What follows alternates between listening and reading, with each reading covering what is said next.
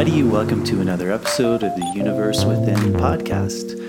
This episode of the show is being sponsored by the Amazonian Plant Healing Center, the Temple of the Way of Light. I've worked at the temple for almost the past decade, and I can really attest to the quality of the work that they do. Um, they work with the Shipibo lineage and predominantly working with the plant medicine ayahuasca, running uh, 12 day retreats, six ceremonies, working with four healers or curanderos, two to three facilitators, which are kind of like the bridges between the work that's being done and the guests coming down. Um, they have a pre ceremony yoga class and teacher, working with uh, Shipibo, people who specialize in massage and bone work, uh, plant medicines. So it's a really amazing support staff. So if with um, if working with ayahuasca is something that interests you, it's a really amazing place to go. They've unfortunately been closed during the pandemic since March of 2020, but they're scheduled to reopen in June of 2021, June of this year. Uh, so hopefully that happens.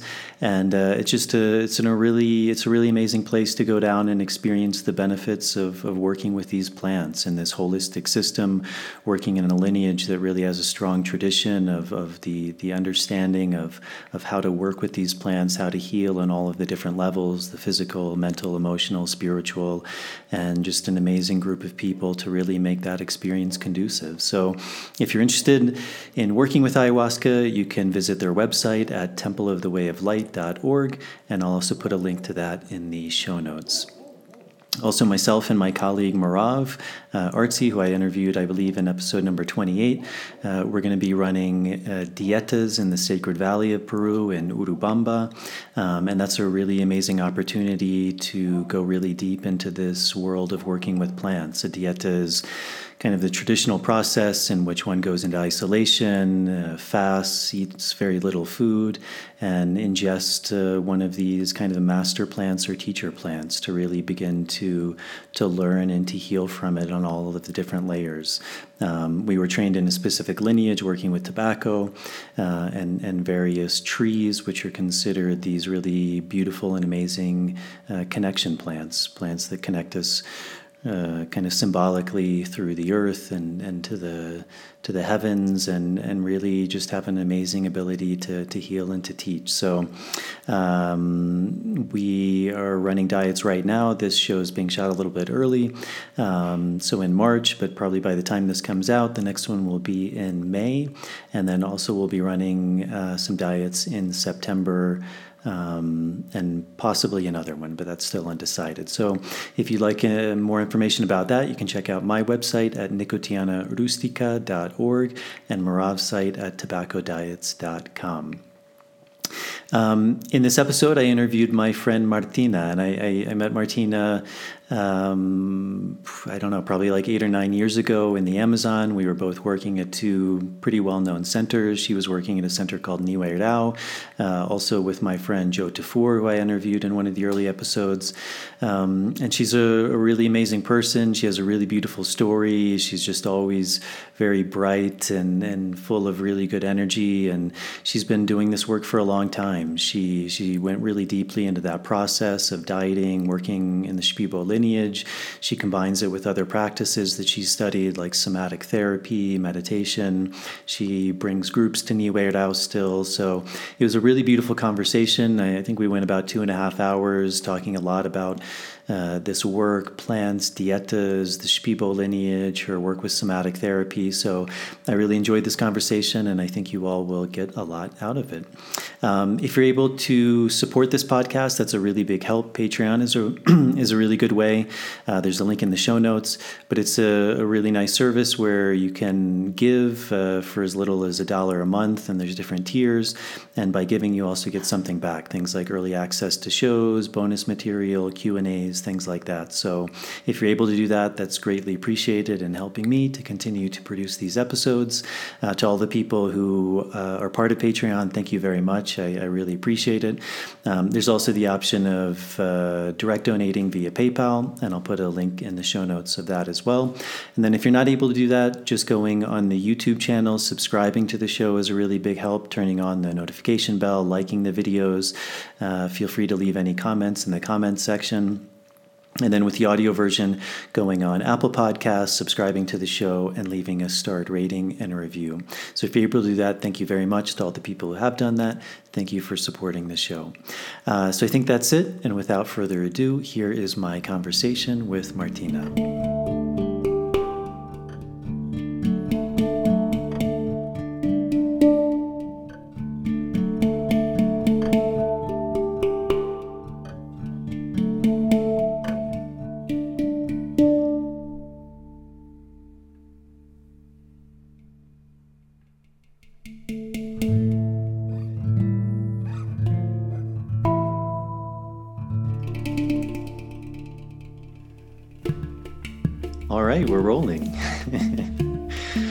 It's really nice to see you. Thank you so much for coming on. So you're you're coming from Italy right now, which is where that's where you're from originally, right? The the north of Italy.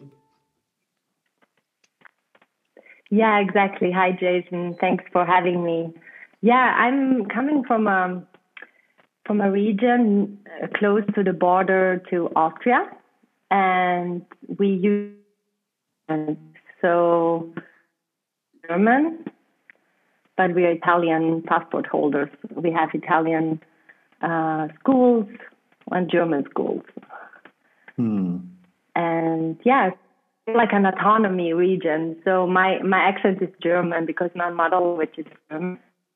But um, yeah, it's a really beautiful region where I come from. A lot of natives back to the roots. Yeah, so I met you. I met you originally in the Peruvian I Amazon. had to come back from. Uh, sorry, we we have a little bit of a delay, but um, right. yeah. So I, I met you originally in the Peruvian Amazon, and uh, I was working at a, a big plant medicine center there. You were working at another one, Nihue Rao. Um, so what what brought you originally from from Italy down to the Amazon? When when I, I guess I met you, it was probably like 2012, maybe 2013, something like that. It was quite a long time ago now. Um, yeah, had, had you been yeah. for a while, mm-hmm. or what? What ended up bringing you down to the to the Peruvian Amazon? Yeah, so I came the first time to Peru in 2006. Um, I was doing um, a volunteer program at the Andes, and uh, I worked there in a, social project. And I got really into that project and into like sustainable collaboration with um, in the project world. So I really um, got involved in that project and also started fundraising and um, building awareness about the situation the people in Peru. And I something touched me deeply when I came to Peru, and I didn't know what it was. I just felt something was about that country and about the people.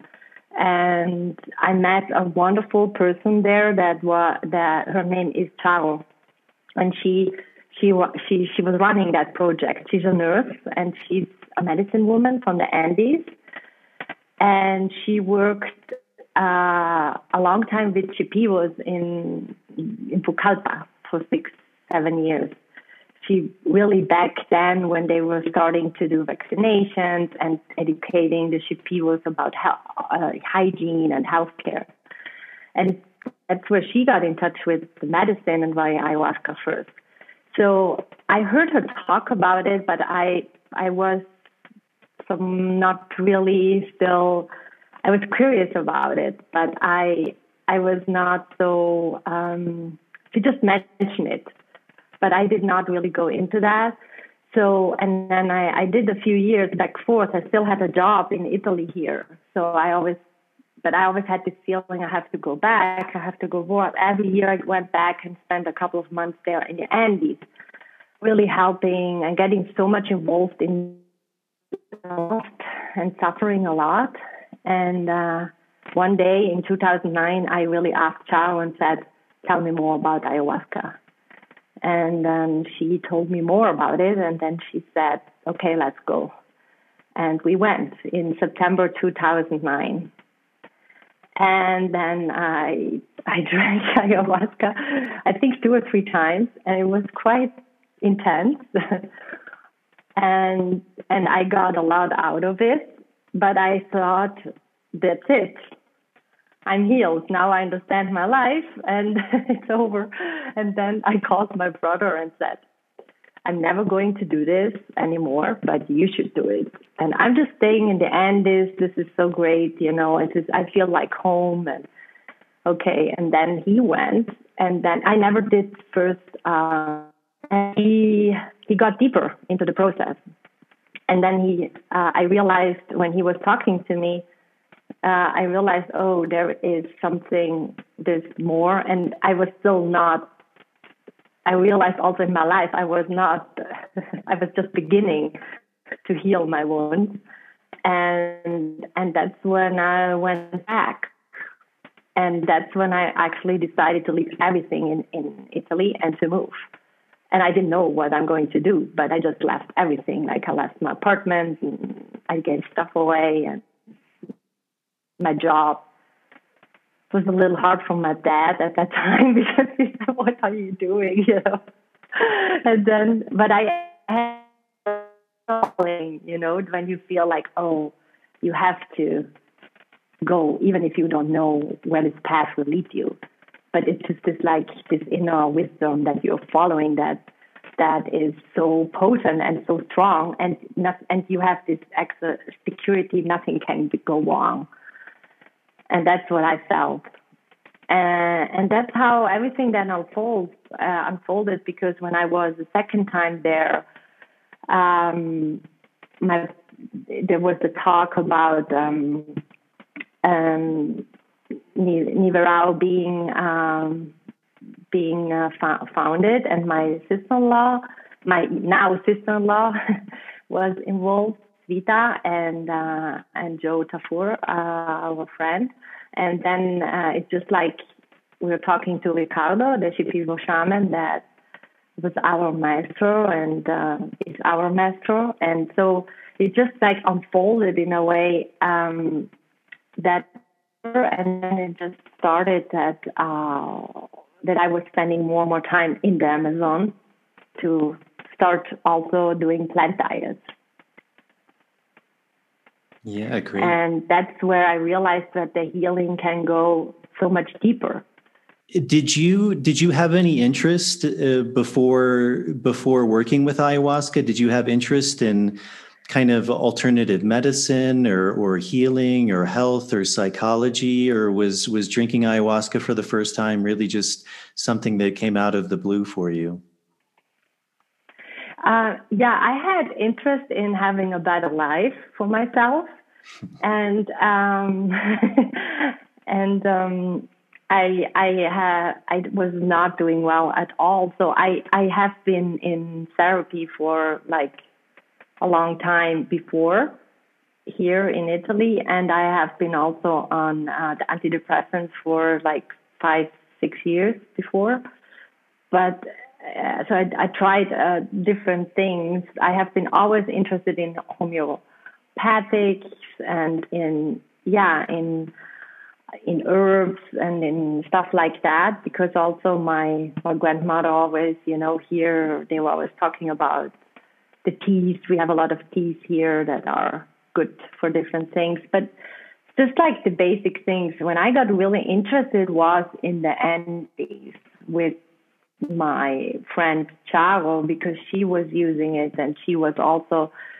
doing she is still doing reflexology and um and doing some Indian um, some techniques that she learned uh, through the way how to how to heal uh, with the yeah with with the herbs and the plants from the Andes. And so that was was it. But I, I was never, you know, I didn't do much for my body till then because I had I suffered from eating disorder for many years, and so I was not very connected to my body, and it just was not getting better. And I had this feeling I had to try something different, and then therefore I was interested in ayahuasca and that was different. Yeah, mm-hmm.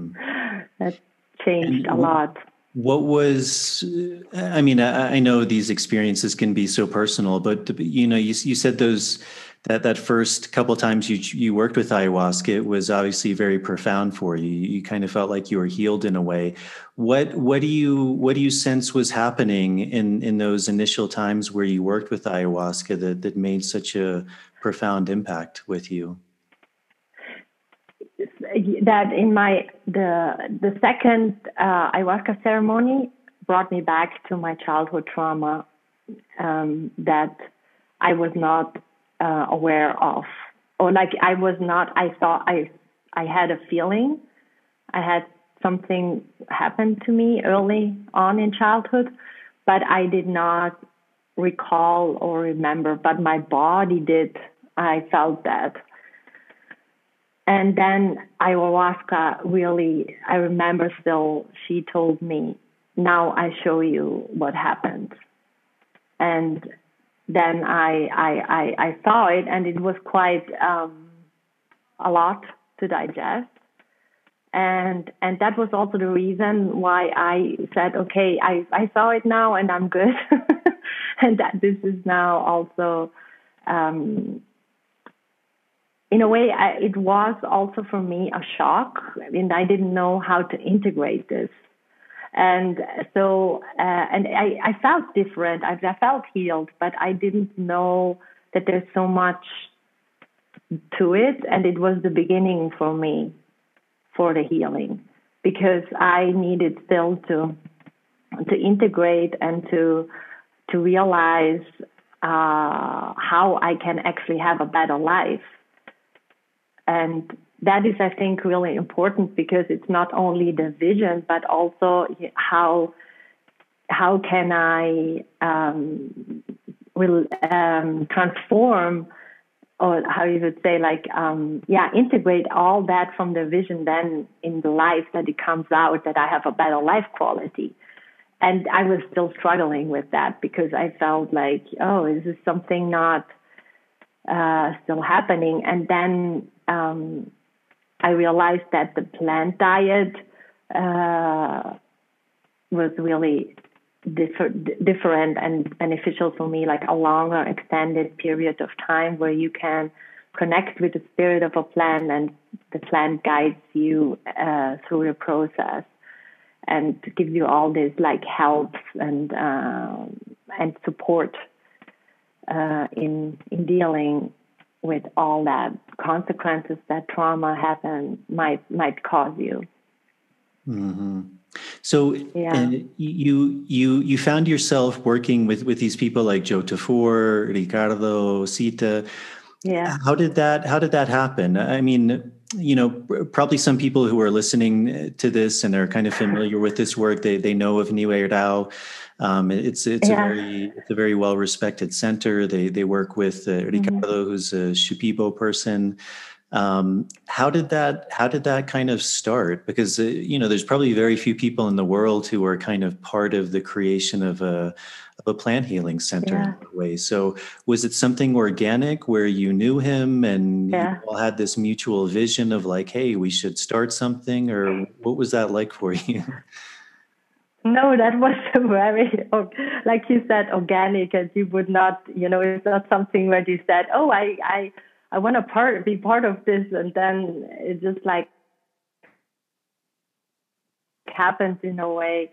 I in in the center where Ricardo worked, and he was talking to Ricardo, who wanted to have his own center, which uh, his dream was to have uh, Shipibo Center that is also like a, a, really safe space for women where women can come and and he knew he couldn't do it alone. So he was talking to Marcus and then uh, at that time Joe was there and also and then they started to talk about it.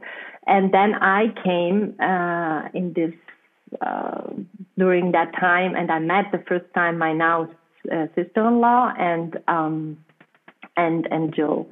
And then uh, we were just having these conversations, and I already decided, okay, I'm going to Peru, and I, I leave everything. And then we were talking about, and I was working before in a hotel uh, or in the tourism. And then Joe asked me one time also if I would be willing to come and help with administration. I said, yeah, sure. I did not know what what that would be looking like. And and then uh, yeah, so but then there was a time where uh, twists and turns were happening, and my brother was not being part of it anymore. And then uh, also we lost kind of everybody lost contact. And a, a year later, I was in Iquitos, and I, I occasionally um, bumped into Joe and then on the street on my way to find the center because I was still needing a healing, and I said I, I, I want healing. And then that was when the center just opened a, a month ago and we were you know and then i was i came there and had my first plant diet and slept in the maloca on the floor and you know for no rooms and just like really basic things. And then it just like um then my brother came back and and and it just like happened in a way. And then after a while it my it turned out okay they need more help. And then my marcus and me we got more involved and we're translating and, and facilitating. And then at one point, I I took over the bookings uh, for Nihue Rao, and uh, and so I was the booking agent wherever I I was. I was kind of then going back and forth between Andes because I was still running the project in the Andes, uh, the social project for children and and and and teenagers and and raising awareness about you know, um, sustainable support. Uh, so I was doing both things, and then all of a sudden, yeah, it it just happened in a way. And then my brother and Svita built a house there, and so we were always like trying to spend also time together while working, and and then we took we took turns, uh, or we, yeah, somebody stepped in. Sometimes maybe uh, Joe asked me, I have to go away. Can you come? And then I came. And so it was just uh, very organic. We tried to have it very organically. And I spent a lot of time with my sister in law actually there too. But we both, two women in the in the Shipibo world, and which was a very um, bonding experience for me and her uh, as a woman and continue and also starting to learn um, and uh, learn with the master plants and dieting while we were uh, working and uh, running the center. And yeah and and dealing also with cultural differences and um, language translation barriers. And it's like a really it was a really deep uh, profound uh, beautiful and intense experience. And yeah yeah, so uh, I think um, you know many people listening to this are, are familiar with kind of the plant world and what that entails, things like dieting but for people who aren't and and i'm sure you know a lot of people have maybe worked with ayahuasca but they're not really that familiar with the the origins mm-hmm. of it and how one really begins to do this work so maybe maybe you could talk a little bit about like what that process was like for you kind of an apprenticeship and and what is a dieta yeah. and why would one do that and and what are the the types of things that come up in that process mm-hmm. yeah so, uh, master plant diet, um, the Shipibo tradition, um, is um, is a, a process uh, of of a of a deep spiritual and um, and healing um, experiences. Um, the the diet there are so many master plants in the Amazon forest, and uh, ayahuasca is one of those. It's the uh, it's the mother, like la madre, like they call it in uh, in Spanish. And uh, in the Shipibo tradition, when you when you diet, then you have to prepare your body for uh, for a diet, and that means you cleanse it with a vomitivo, like a purgative, and uh, you kind of um, make your your your house you clean out your house to invite the spirit of the plant in your house and make it a comfortable place. Because it's all about um, connection to the plant spirit. When we drink ayahuasca in in the ceremony we connect with the plant with the spirit of the plant. And um, when we additionally have a master plant diet so we drink uh, every day, or it depends on which master plant uh, you're dieting. You you you drink uh, that plant, which is not a psychedelic, doesn't have any psychedelic effects. Um, and in the really first ceremony, after that purgativo, um, vomitivo, uh, the the shaman connects uh, you with the with the echo to the plant like he connects your your your mind and your heart and your your your, your soul your body to that plant.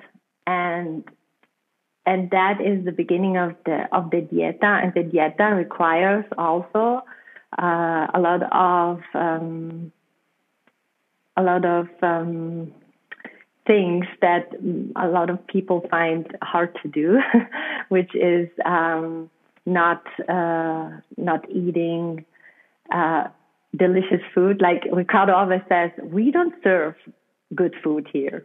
we serve diet food.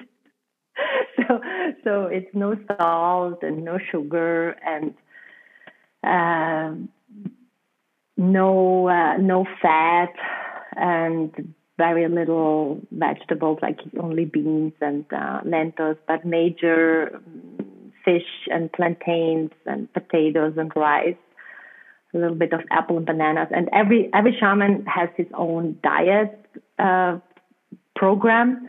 Uh, at Nihue Rao, Ricardo is pretty pretty strict, like no eggs either. Like he feels like the less you uh, indulge in a way or like give uh, more options to eat, the better the connection is. That's how he, he his his take on is, and and um, so at Nihue Rao, um, minimum days for the dieta was uh, ten days for people in the healing uh, process, and uh, it's a good start to to know how how how this uh, this works because I always say with the master plant, it's like uh, to getting to know a person, a friend. It's a relationship, and so you have to get to use how to how to work with it and how to how to deal with it. And these uh, plans they can uh, help you and bring up also a lot of maybe feelings, and they work in the dreams and they bring a lot, maybe up memories, and it's um, sometimes very uh, uh, uncomfortable because a lot of maybe things that have been covered and not been really um, uh, coming to the surface, they can come to the surface with the master plant diet. And the beauty of this is that when they come to the surface, we can clean them in the ceremony with the icaros because the icaros they have that healing um, power, the energy. It's cha- um, plant medicine that is channeled, and those are removing all these energies that are blocking our bodies, our lives, and um, and and yeah, and, and master plant diets they can be done in so many ways. And for the apprenticeship, it's always a longer time period. And um, and this is when then at one point also uh, a melody or the singing comes in because the singing or the song is the plant that a person diets and that's kind of the gift that the plant is giving you by all these restrictions for because there's also no no sexual activity. And if you go on very strict it should be really isolated. When you have an apprenticeship it's uh, no touching and not a lot of contact with people. So but at one point you will receive a song and that's a really magical and beautiful and unbelievable experience. And I wouldn't I never thought that could happen even to me. But it it did. And it and it it happens to many people. So when when you when you speak of this idea of, of connecting to the spirit of a plant um, again mm-hmm. I, I, think for for people who've done this work that that makes sense maybe somehow to to some degree if that's possible but yeah um, but for many people if they've never experienced that i mean i think we all know like you're talking about homeopathy or herbal medicine or I mean, even even allopathic medicine, most of it is is actually plant derived. So even when we're taking a pill, um, you right. know we're working with aspirin or something. I mean that's that's the bark of, of the willow tree. Uh, you know many antibiotics things like penicillin they, they, they come from fungi. So you know most medicine or what we would think of medicine is somehow plant derived but i think most people when they think about medicine they think more in this allopathic way of working or herbalism where if i have a particular ailment then I take a, a, plant or a medicine and it cures that on the physical level. Right. Mm-hmm. So I think for a lot of people, this idea of, mm-hmm. of mm-hmm. connecting to the spirit of a plant sounds very like woo woo, new mm-hmm. agey. Mm-hmm. How would you how would you describe that? And yeah. obviously, kind of like anything, like like there we have an I think a, a saying in English like you know you can describe honey you know you can describe how it tastes you can describe what it looks like and but until yeah, you actually try it it's so i know it's yeah. a little hard to to describe but but maybe to like a layperson mm-hmm. someone who hasn't done this work what do you what are you speaking about and and why is that important when you're talking about connecting to the spirit of a plant yeah yeah this is a really good point um, also i um, it it is um, a spirit a spiritual experience. I would say, like it is, um, but it is actually also uh, a very human experience for me because it's kind of reaching out, reaching out for help, reaching out for support, and maybe people can relate to that in a way, like uh, that that is how it starts. Like I I reached out to to the plant to say, please help me to heal my deepest wounds. And and then that that is for me the first initial thing of, of a connection.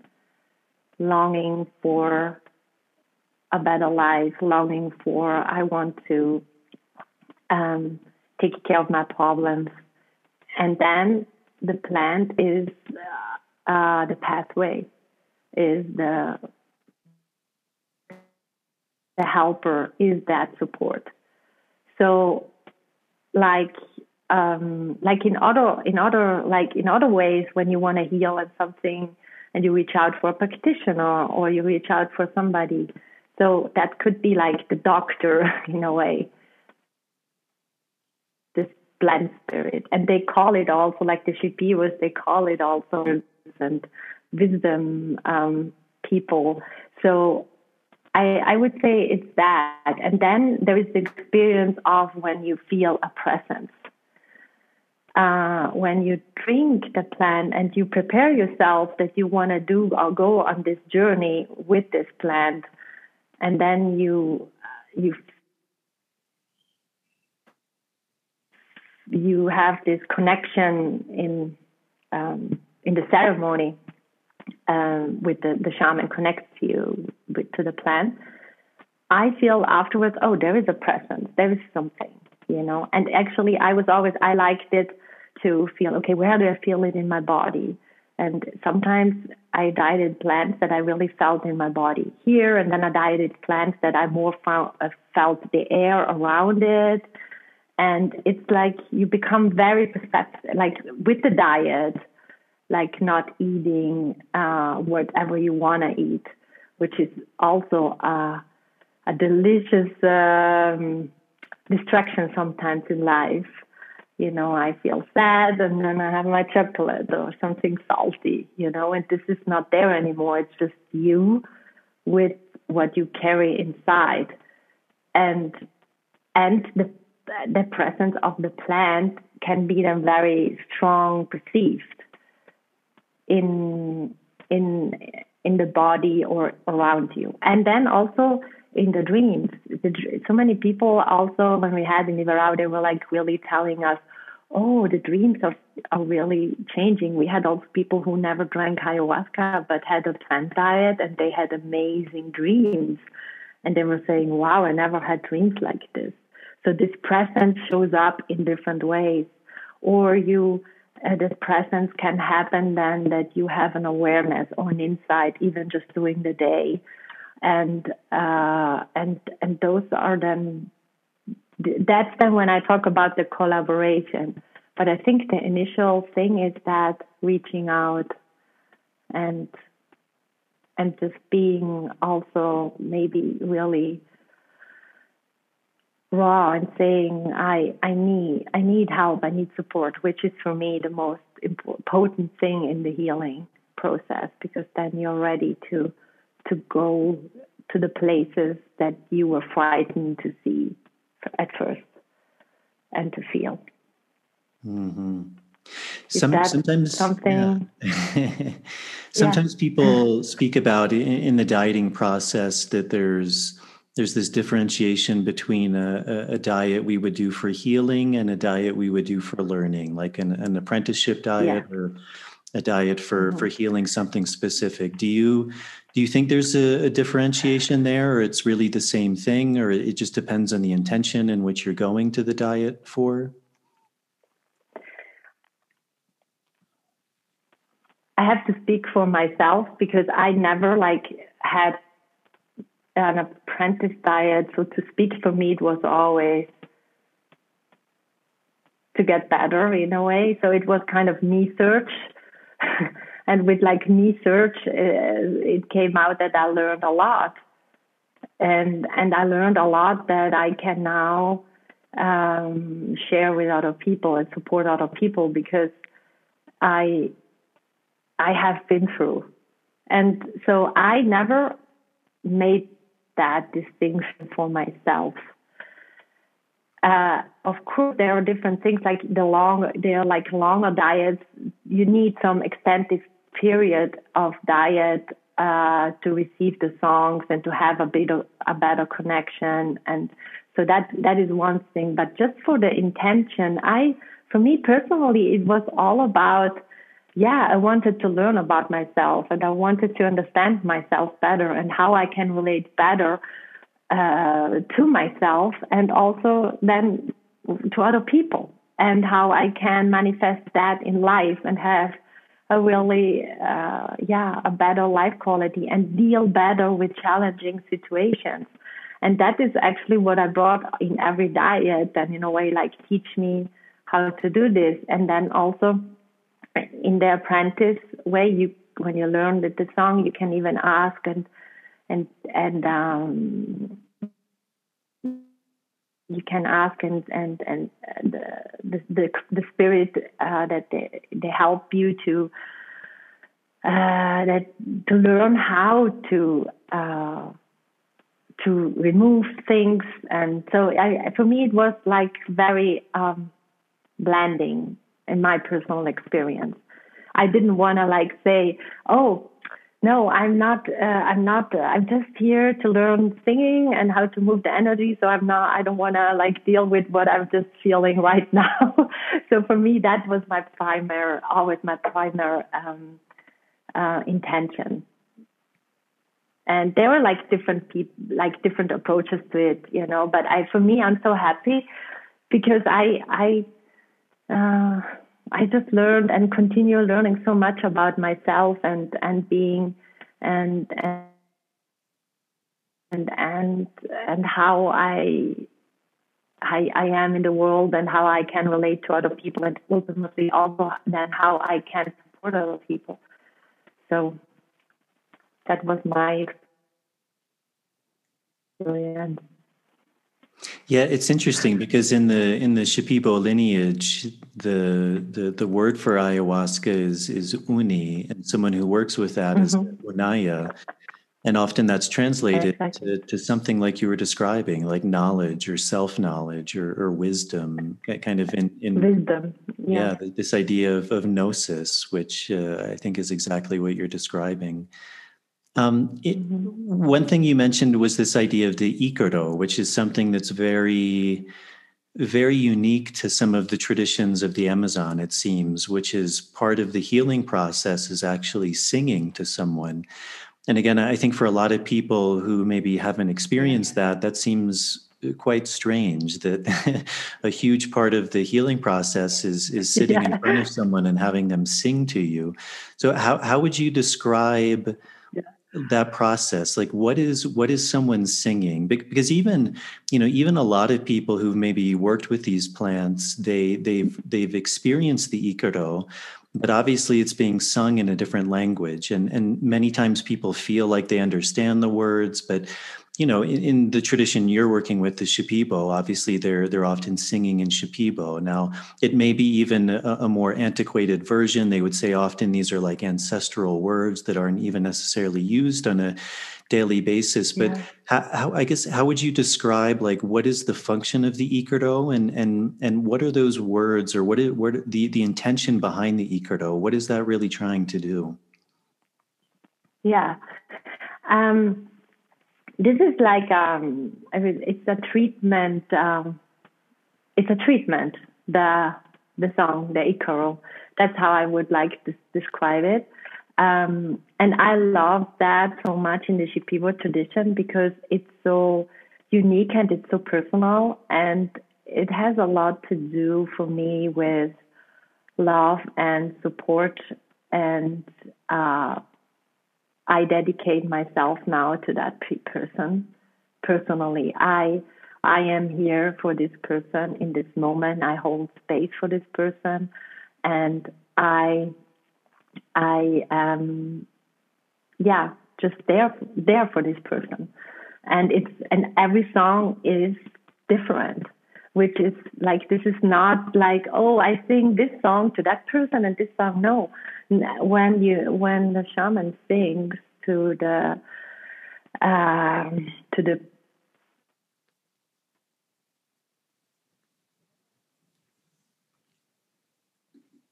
pasajero, we call a pasajero like somebody who passes by. Um, the, when the shaman sings, that is uh, they have like the intention, maybe, oh yeah, this is a person who was dealing with this trauma or with that accident or with this problem. But then they start singing and they sing what they see, like they, they sing what the visions are revealing, and then they're removing the energy. So the plant medicine that the shaman dieted before is uh, acting, or it's like, yeah, it's acting through that vibration and song and the words to the person and removes that that energy. The song, the the the Shipibo language is yeah, like you said, they might not always use those words in their own like day to day life.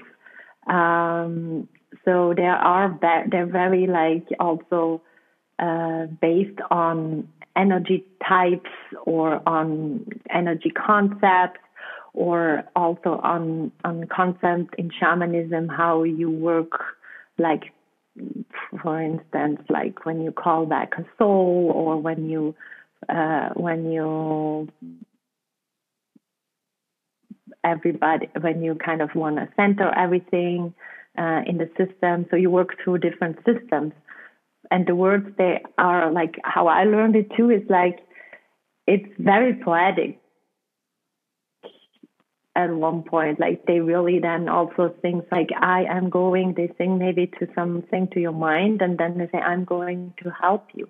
Like there are always also there's always this um, kind of also permission uh, asking or giving within the song in a way and uh, at least ricardo always taught me uh, that you always have to respect the world of the other people and of the other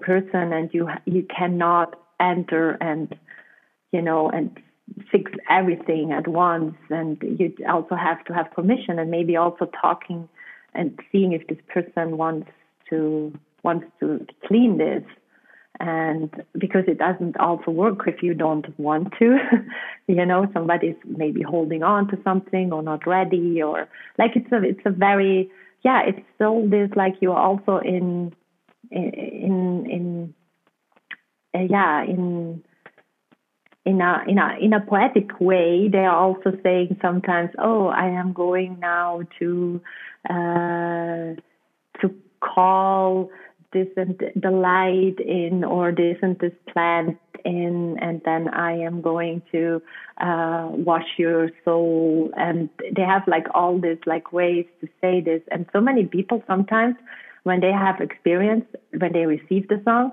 they don't understand the words, but sometimes they feel like they understood what was happening. And they sometimes people said, I understood what he was doing, you know, and it's kind of this different consciousness, this different wisdom.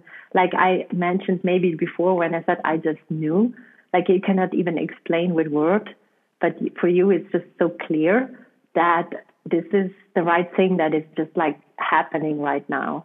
And I find I so love this way of working because it is so personal. And it's so personal. And it's like, this is just for you, this song. And this is, I just really help you you right now with this uh, healing process.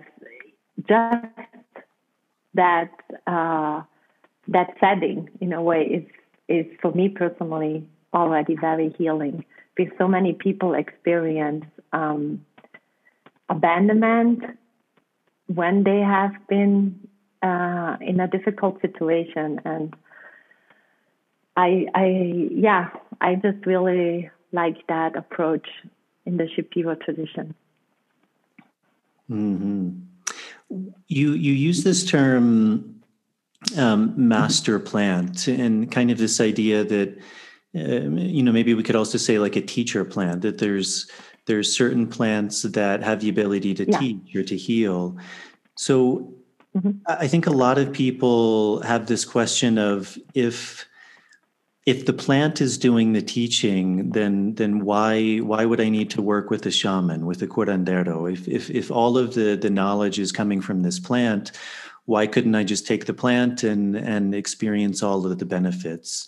Because you know, in in this tradition, like the Shipibo or, or many traditions all over the world, that that shaman or the guide was seen as a as a fundamental pillar that they were really essential and people wouldn't just yeah. work with these plants on their own it was mm-hmm. very seen that mm-hmm. that we needed yeah. a, a, guide or a person to hold that space mm-hmm. so uh, I guess what what do you think is is the difference between the, the knowledge that's coming from the plant and, and then also the person who's holding that space and, and and what is the shaman doing like what is their role mm-hmm. okay so the sh- the shaman is um, um, is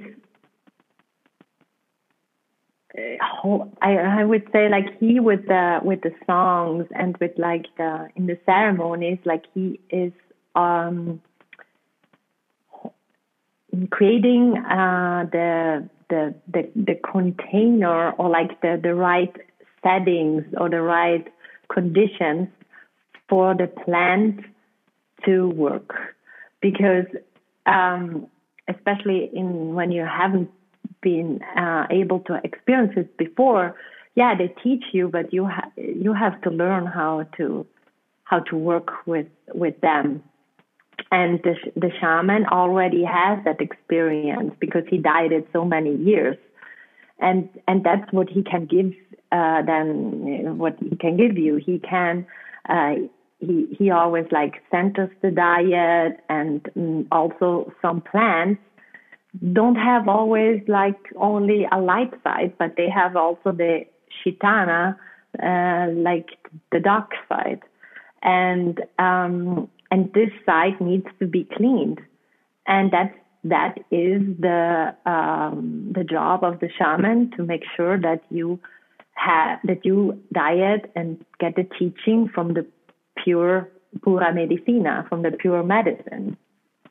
And and it sometimes it's not easy to understand uh, when you're not clean the shitana and uh, away and then you think sometimes oh this is uh, my teaching what the plant told me. But um, but that that's where the shaman comes in that he can also in tell you when you might have a vision that you don't know what it means also that he can tell you oh this could be that and this could be that and then try this or try that so that is also in the learning process uh, very important. Of course, the sh- the Shipibo shaman, or at least Ricardo, he's not hanging out with you there all all day. Like when you have an apprentice diet, he's like, go into your tambo.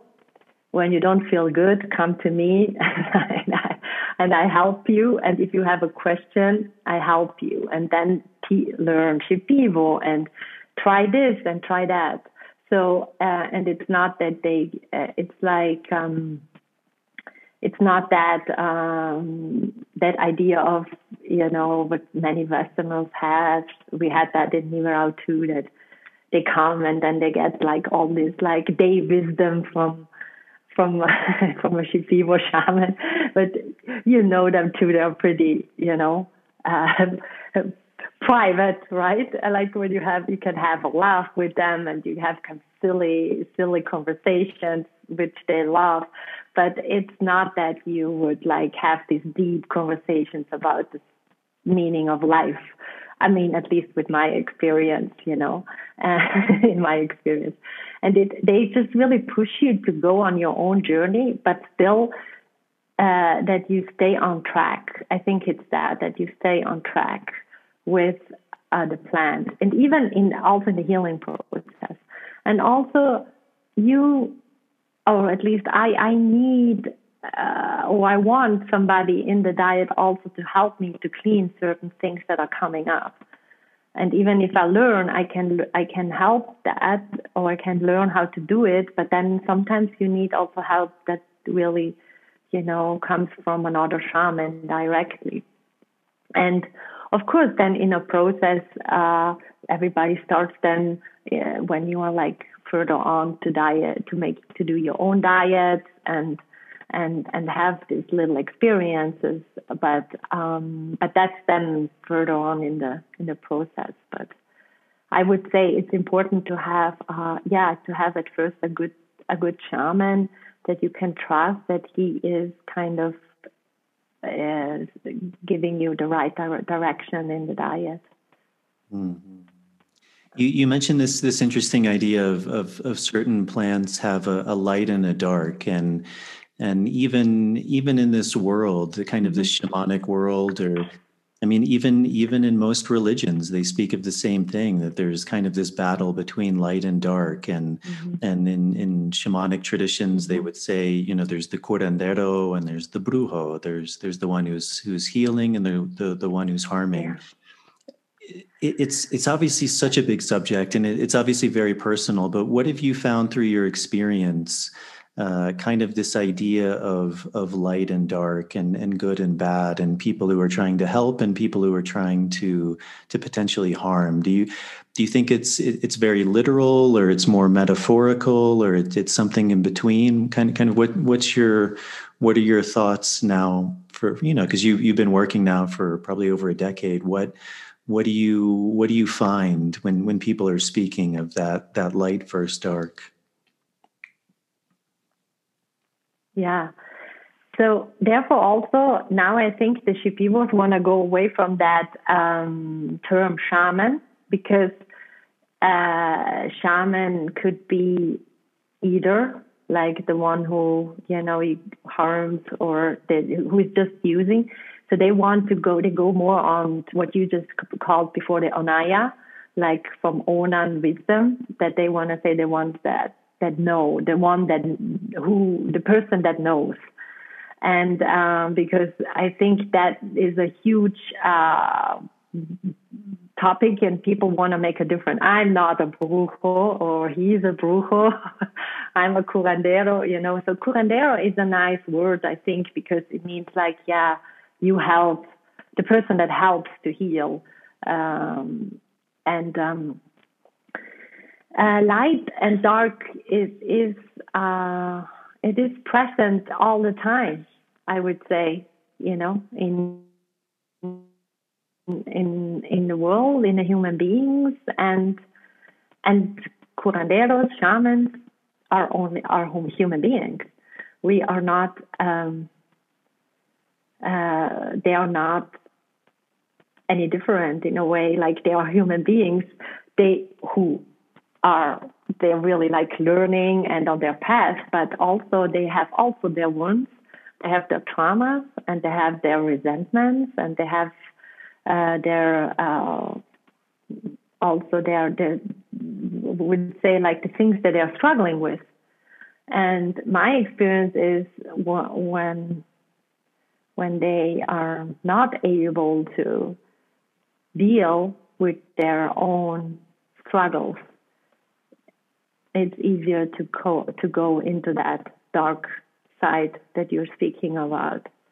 And and that's why I also said to you before I I don't want to make a, a a distinguish about um how you say like I don't want to like separate healing and and learning in that way because one really big learning that I got teaching from the plants was that I have the responsibility and the, my job is, is always to take care of my thoughts, of of my heart, and how, especially how I relate to others, and to correct that. And that is for me being also, you know, in the light. Like you can make mistakes and stuff, but that you are really aware what is my impact and not many not all not everybody can do this because then they they have personal experiences and are hurt. And um and that's how i perceive it.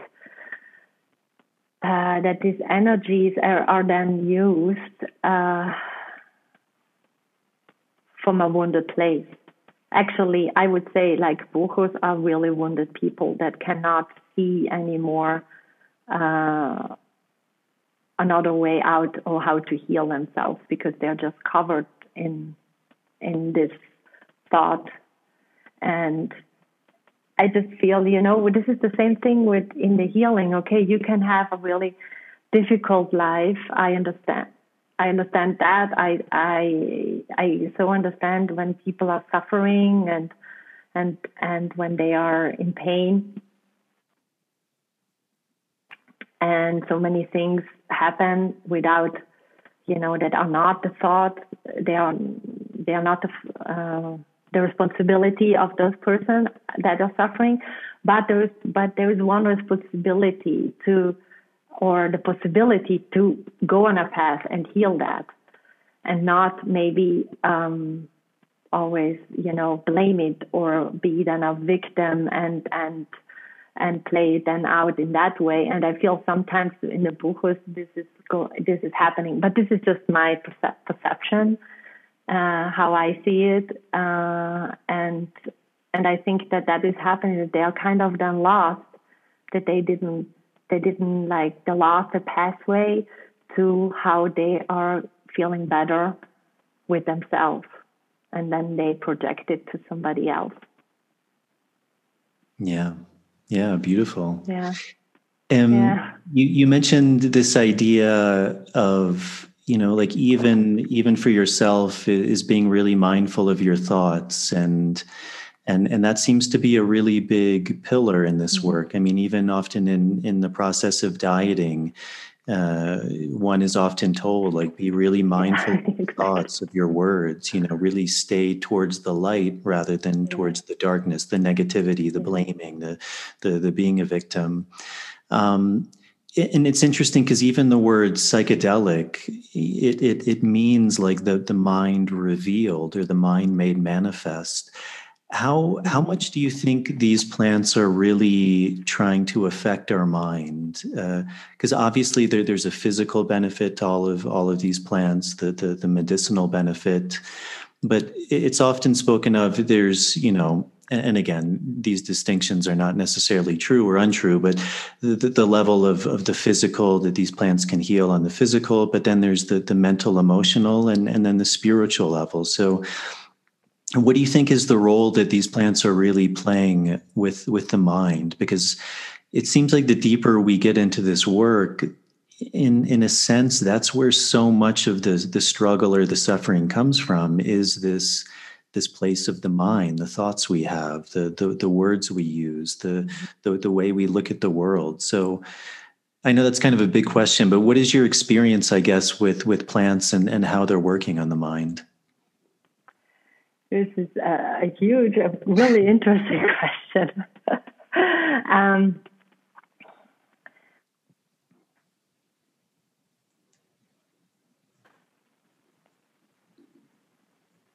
on ayahuasca, you can get also confused a lot. Things are happening. Like I'm just now talking about when you drink the psychedelic and ayahuasca, there can be like a lot of thoughts like Ricardo says always, oh, you can have 50 thoughts, oh no, even 100 thoughts at once. he's, and that's what he actually then also uh, told, uh, taught to set like the important thing is the concentration. Like to concentrate and to gather your energy in the mind and to focus on the light. And I there is a lot, like a lot of benefits that can happen when the plants are working on your mind, you know. And I ha- I spe- especially had this experience with coca diet that really helped me to center more um, my mind and thoughts. It's just like I had really that experience that like this whole like dark things are coming out of me and it felt so different, so clearer. So sometimes, and that is what a lot of people also experience in the in the in the process. That then they are really clear at one point in the diet, and that things are looking clearer. That um, that your your awareness is clearer, and you have a different consciousness. Like you have a different way of of seeing things, and especially I think a lot of people what I uh, what I saw at Nihue Rao and also on my my side, like sometimes you are so stuck in a mind pattern or in something that you are so convinced of, and then the plant can give you a different perspective and a different angle, and that is such a huge experience that your whole thing can shift. And I think in other psychedelics that is happening too, like. Um, and that actually then connects a lot the mind with the, with the um, with the emotion. Um, like I had all the memories that are coming up that you never. We have so many people sometimes at Nihue Rao that they ha, they were coming because um, they had a struggle. A friend of mine came because her um, her mother was um, alcoholic and then oh, eventually she committed suicide. And she said to me, I have no memory whatsoever. I just know her struggling. And then she drank ayahuasca, and these memories came up, these good memories with her mom. Like, so, and that totally shifted her also emotional relationship with her mom, although her mom was already gone. So her, the mind got like I, the plants were helping to access in the mind or in the memory uh, part. Yeah, these bits of memories that have not been accessible anymore before and and that is what happens also you know in, like it happened to me with this uh, with a lot of traumatic uh, memories that have been so locked up in the mind but then they came up again. So it can go in both ways. And uh, and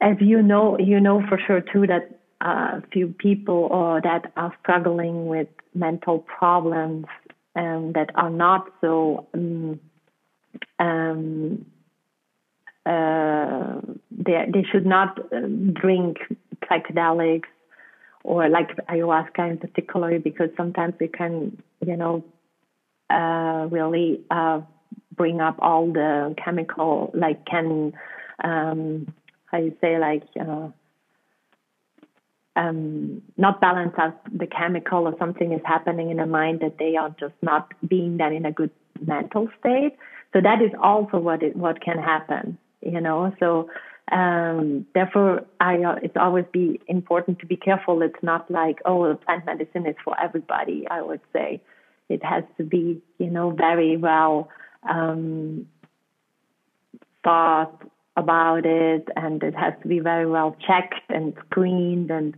and and it's not for every every mental condition. But overall, I experienced like this really interesting, um, uh, yeah, interesting events that the mind can be really also clear and not so, um, uh, yeah, not so ramped up with a lot of like stuff that we are like always carrying with that. But it's ultimately then bringing you back into that connection uh, with the emotion and your and the body. I think that sometimes when we when we're struggling with the mind problem, is just like disconnect, and then we are like having this. Um, we're living just up here, but then when our whole energy is up there, we don't realize the people that are really living up there. They don't have that connection. That oh, I have a body too. The body can give you so many information, but it's like uh, listening to the body because I did also this somatic experiencing training and I simply with my mind uh, because and I, I I could learn some kind of exercise and when you bring it back into your body and more listening also to the sensations uh, to the body and of course the mind is part of the body but it's more that you know, to have more this collaboration going on that should be holistic in a way. But yeah, I don't know if that is that what you wanted to know about the, the mind. yeah. Uh, plants. So how would how would you describe your process? Was was it something also that that just kind of began to flow organically, and you just found yourself doing these dietas, and and something in you just kept wanting to go deeper? And was there a certain point where you're like, okay, I've I, have i have had enough, and and now I'm I'm I'm ready to to work or to do something else, or it's something that's still in, in, in flux and flow and you're finding that balance. Um, yeah i guess just kind of what, what was that process like for you?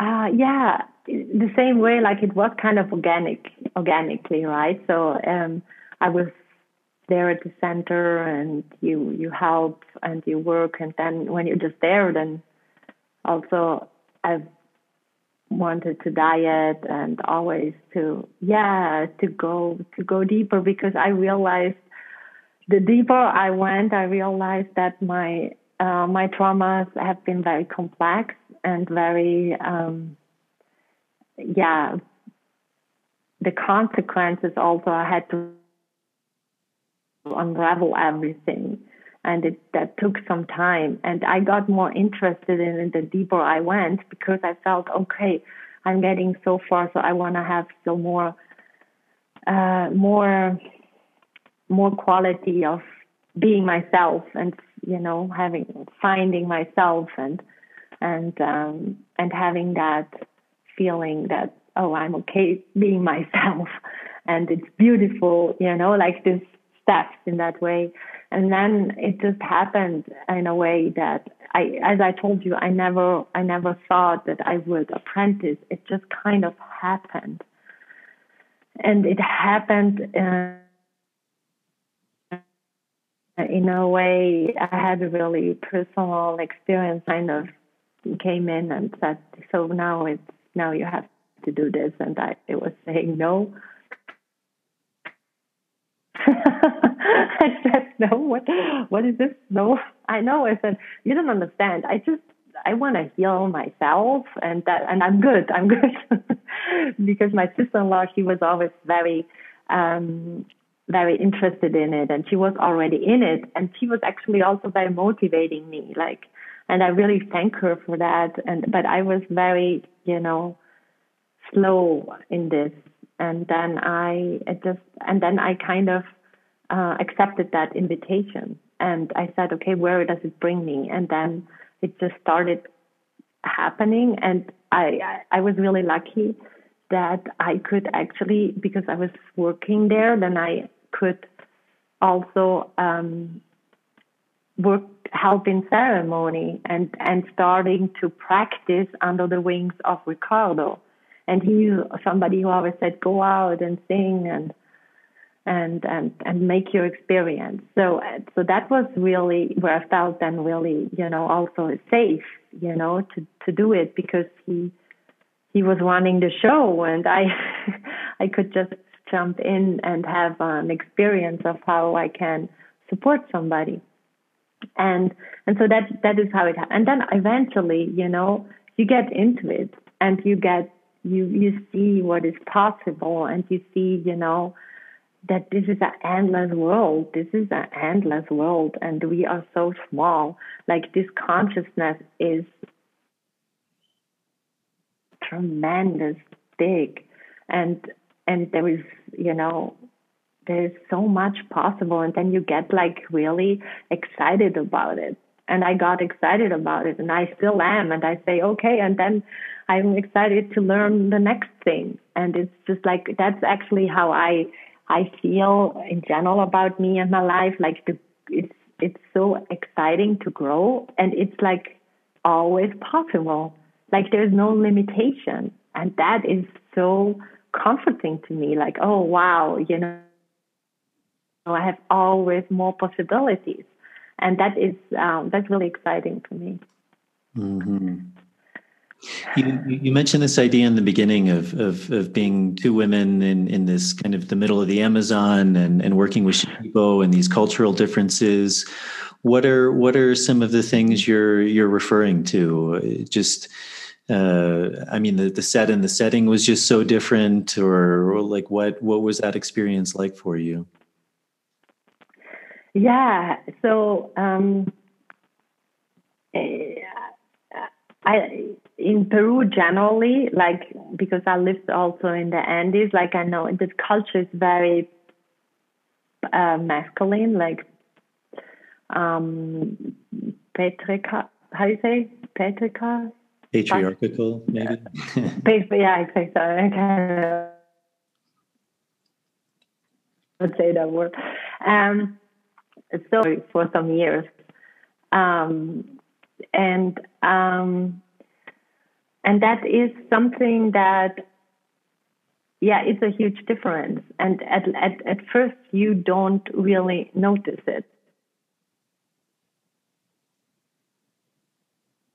Uh, but then when you really spend a lot of time we have we have been you know respected and things but but we have been women you know even with the workers you know, they have been respected. but it's just like we just noticed when Joe was there, they were always referring more to him, you know, than to Svita in a way. You know, it's just like a, a very natural thing for them.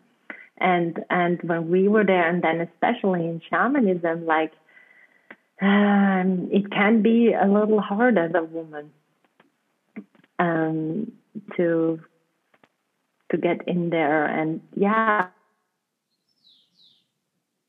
um, they have that in their culture that they kind of some uh, see the woman as the weak woman and they cannot be so strong and they cannot handle the energies. Their, their body is not handling their energies as well, you know, and uh, the diet, they're getting weaker, you know, and, you know, like so, some kind of stereotypes like that.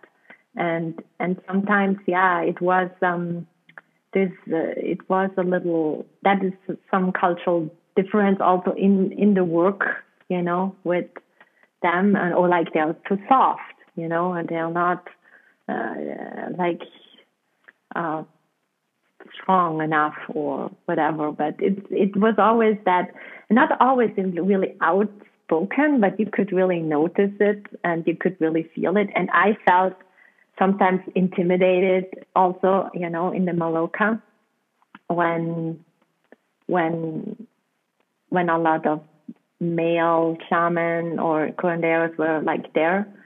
And um and also another thing what you mentioned you know uh, I I trusted Ricardo, but also what you mentioned before when there were coming shamans in working, you don't uh, you don't know these people, and uh, and and so you have to guard yourself in the ceremony and energetically. Sometimes you know it's like not the first thing because you're so open and you want to heal, so it's very important, you know, to be um, to be like um, cautious when you meet new people to see how uh, how they relate to you and also energetically how they approach you and so it was um, that there were so sometimes the struggles right but it was not that nothing um, um, you know would say like really like huge happened. It was just like this, like uh, you know, conversations that were coming up, or like, uh, yeah, or things where we were just like me and Svita, and really thinking, oh, this is this is interesting. We cannot. This is not. You cannot move. We cannot move as women from in a Western world, right? It's just not. It's not. It's not happening, and uh, and and that is the reality and that's the reality that i found in the andes as well when i was uh, dealing uh, when i was running the social project as well so i i i knew that already.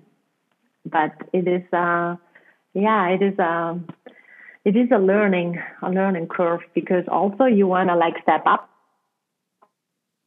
for yourself but these like cultural things like they don't they don't understand like you would say, you know, in the Western world, like you cannot, it's so hard to come in and change their way of being, you know, and I don't even know if that is the right thing, like to do. Uh, but it is, um, it was, it, it, it was of course really nice to share this with Svita together. It really was a bonding experience for us. Uh, then than having that alone when you like there alone as a woman that is a little bit more i would say yeah challenging mm-hmm. on the other hand the women are really like coming to you you know and telling their problems and and stories so on the other hand you're like really uh um seen by the women and they like looking for even you know, support. They would they they would always like share the whole uh, drama stories from their relationships with you, and so uh, so that was also interesting. Yeah, I mean, obviously, every every culture is going to have their their different ideas about genders and their roles and their strengths and weaknesses. Are there are there things after having done this work that maybe like ideas that you had before coming that have shifted on on these differences between genders, or has it strengthened your ideas? I mean, like like one example that comes to mind, which which I always found quite funny, but also very interesting, was uh, someone had asked me to to buy a, a, a pipe for for his partner who was a woman, and and so I went to the the two people who I was working with, and uh, the the the guy, the the maestro, uh, handed this one pipe. He's like, "Ah, yeah, this will be a good pipe for." Her.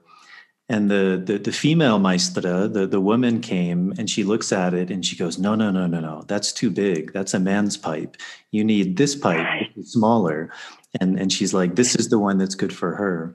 And I found that very interesting. I mean, there, there's a lot of layers to that, um, but I guess I guess have have has have things shifted for you in any way in kind of these gender roles? And and and do you see that that there are differences? I mean obviously as individuals we're all very different in in our paths and our powers and our abilities and what we're good at what we're not so good at but do you notice that that perhaps there are differences in this world of, of shamanism between kind of the energies that that men carry versus the energies that women carry? Or do you think it's just very individual and it, it really depends on on on on the person that we're speaking about? Um, yeah like in the in the work I, I feel the balance is important because I feel like I feel it needs both it needs like the the female energy as a curandero and, and the masculine energy as a curandero. Like I would say, if you would have the the a really like complete um, experience, or for me, like in the healing experience, it is. Uh, I would say very important for both, for for men and for women who are sitting in ceremony. Um, it's just like the the I would say the holistic the holistic thing that can happen in a healing that you have both and that you can um, uh, that that the pasajeros have the opportunity to kind of heal with both energies or also have the opportunity to kind of what is more important. And I had, uh, I remember last time when I brought a group down there, then they were specific. Then also men asking, "Can you please come to me and sing for me?" Like also men, that men are really um, benefit uh, have a benefit from like the female en- energy in the ceremony. And this gender role for me, um, it, it brought me more, yeah, in that cultural context. It's so hard because it, it you know, they, this is how they how they run for a long time in in the Andes. You know, I had also a funny experience when I was like in my family in the Andes, and I thought the man was really progressive, and he was uh, he was uh, sitting next to the stove, like here, and here was the soup, and his wife next, like really on the other side of the of the table, and and he was like he could have done like this with the soup, you know, but he said, "Please serve me soup." And she had to go, to go all the way down to give him the soup that has been just next to him, you know. But that that is just the way how they. This is the role like uh, and I was like, what? you know, in in in, in uh, at home in Italy, we would say, come on, you know, but this is something that they run that they have done forever, and this is they. I think in a cultural context, they have to change it. Right? Like I feel like I'm not like I I I have to take care that I have been respected and that I am respected. That that is okay, uh, and I can do that, and I can have my boundaries. That is important, and that is my responsibility. But that is actually what I learned in that experience in the Andes and in the Amazon. But I cannot come in like an activist uh, and and and change the gender role uh, in the indigenous communities. That is not how I feel. That is my right or my uh, my my job. I feel that should when happen within their own culture. But I think by taking care of my boundaries and giving and, and taking care of my respect, I already can set example. Uh, and I can already, um, yeah, uh, maybe inspire uh, to have you know more of this for for women there, and uh, the yeah the other thing with the that is what I really thought about the gender and also what it happened to me it's like that it kind of pushed me to define my own womanhood and that's what I talked a lot with Suita about in a way. You know, we can define my own womanhood. So, what is my uh, pot- my most potent um, uh, part of being a woman? Um, and I am not a really like 50% right away. Like I'm more soft. So I felt okay. okay then that's my that's my power superpower you know like uh somebody else or a woman like i think that is what i learned like how am i as a woman in this world and how when i how when i want how do i want to manifest this? And how can i mani- manifest it? Like really bringing it back to myself and own it for myself and say like okay this is me and this is how i uh, walk in this in this world, and this is what my beliefs are as a woman, and that is what I stand for, and and and so that's actually then in the end where I was really grateful because it pushed me like, no, I'm never going to be like the um, like the super. Um, like another curandero, a Shipibo curandero, like the renegade style or whatever. I'm not this but I have my own, and this is how it works. And as as long as I work from my heart with that, that is the most powerful thing I can do for me and for others. Mm-hmm. One of the stories, the um, you, you, may have heard it, but uh, I mean, there, there's many. But one of the stories that, that I often hear with kind of the origin of of, of uni of ayahuasca because it's um, i'm sure many people know but if they don't the, the ayahuasca brew is a mixture of two plants and uh, in, in Shipibo they would call it uni, and the, the two plants are nishi, which is the vine, the ayahuasca vine, and, and usually kawa or chacruna, which is the plant.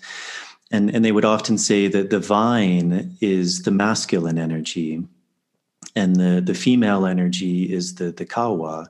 And when you combine those, you get uni or, or knowledge. So it's it's this duality. And, and they would say, which is interesting because even on a scientific level, it seems to be what's happening, which is they, they would say the the ayahuasca gives the, the or the masculine gives the mareación. It, it it gives the effect or it allows the the feminine to work. And the feminine is that which gives the vision or that which gives the light. And either of those by themselves don't have the whole power. You need both to be right. able to experience wisdom. And you, were talking about this idea, which I find very interesting, which is like finding your own power, you know, finding your own strength. What does it mean to be a woman? What does it mean to be a curandera?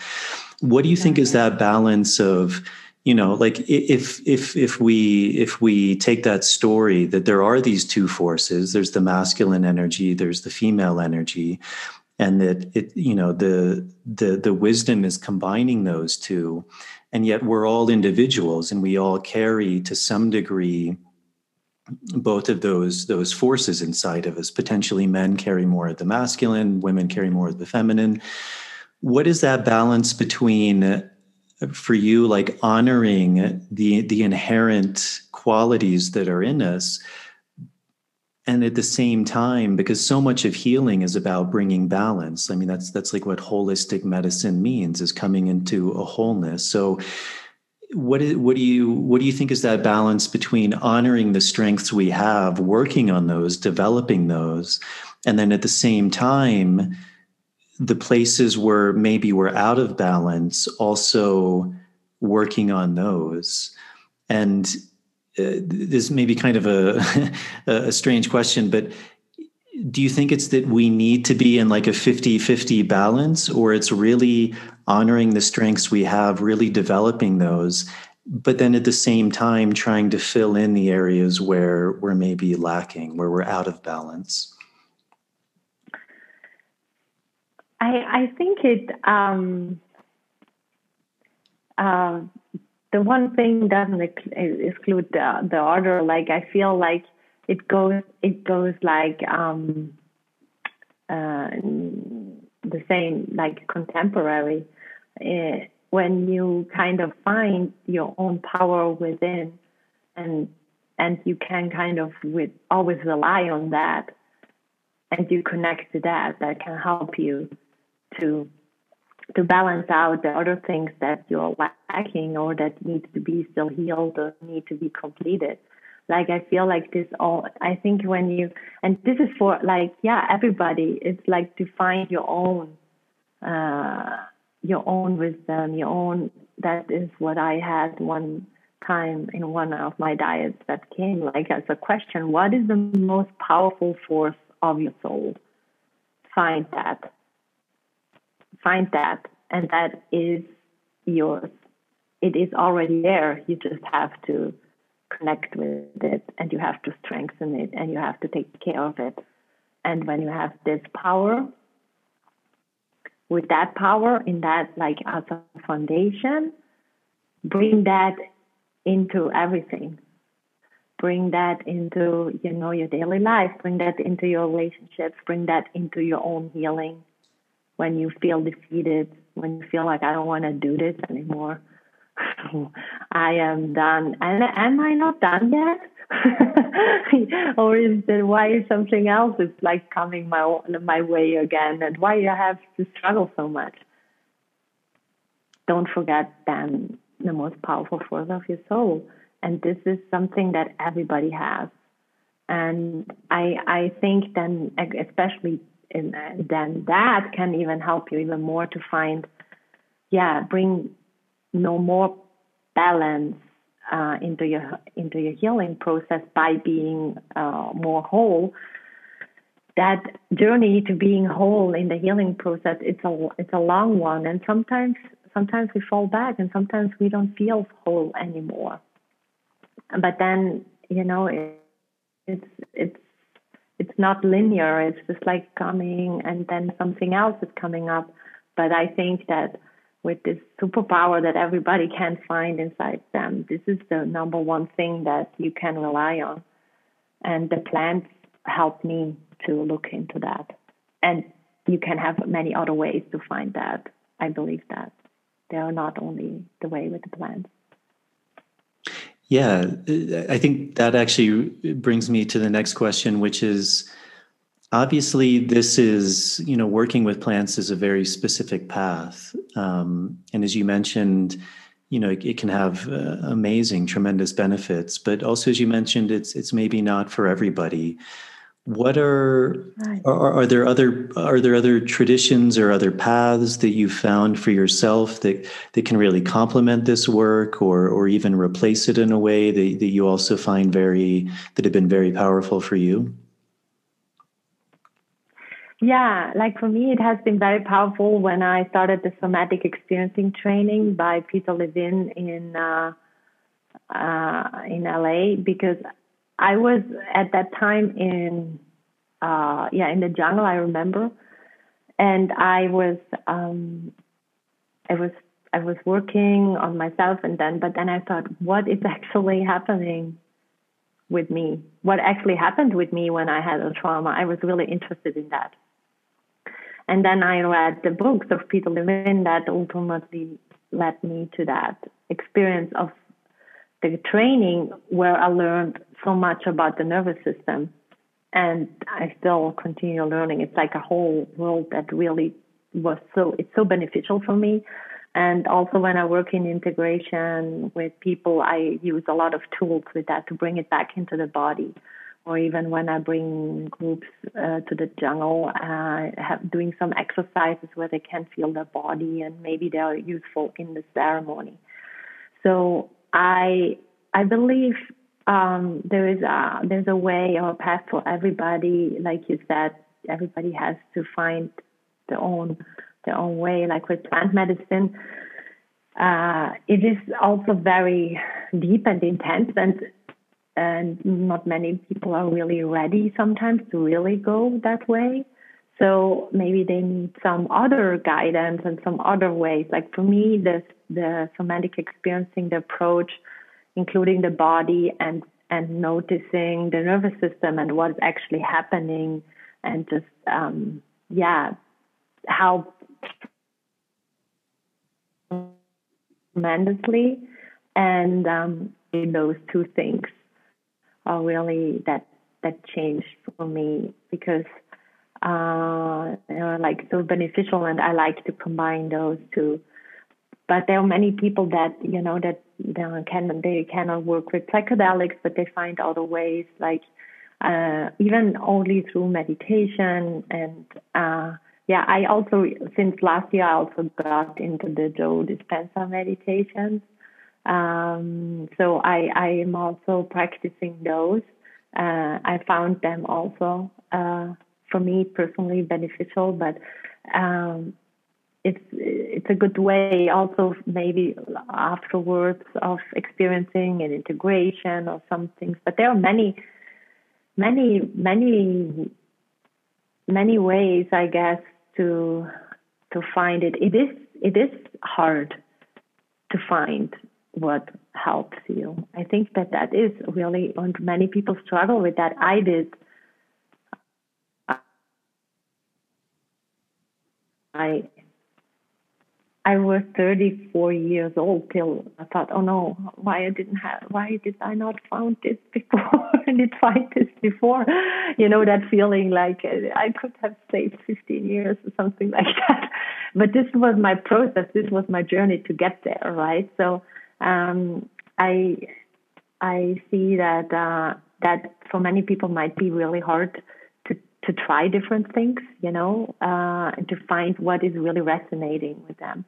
I, I feel also what really is helpful in the healing process usually is that when you help when you find somebody that you can trust, uh, you need to feel safe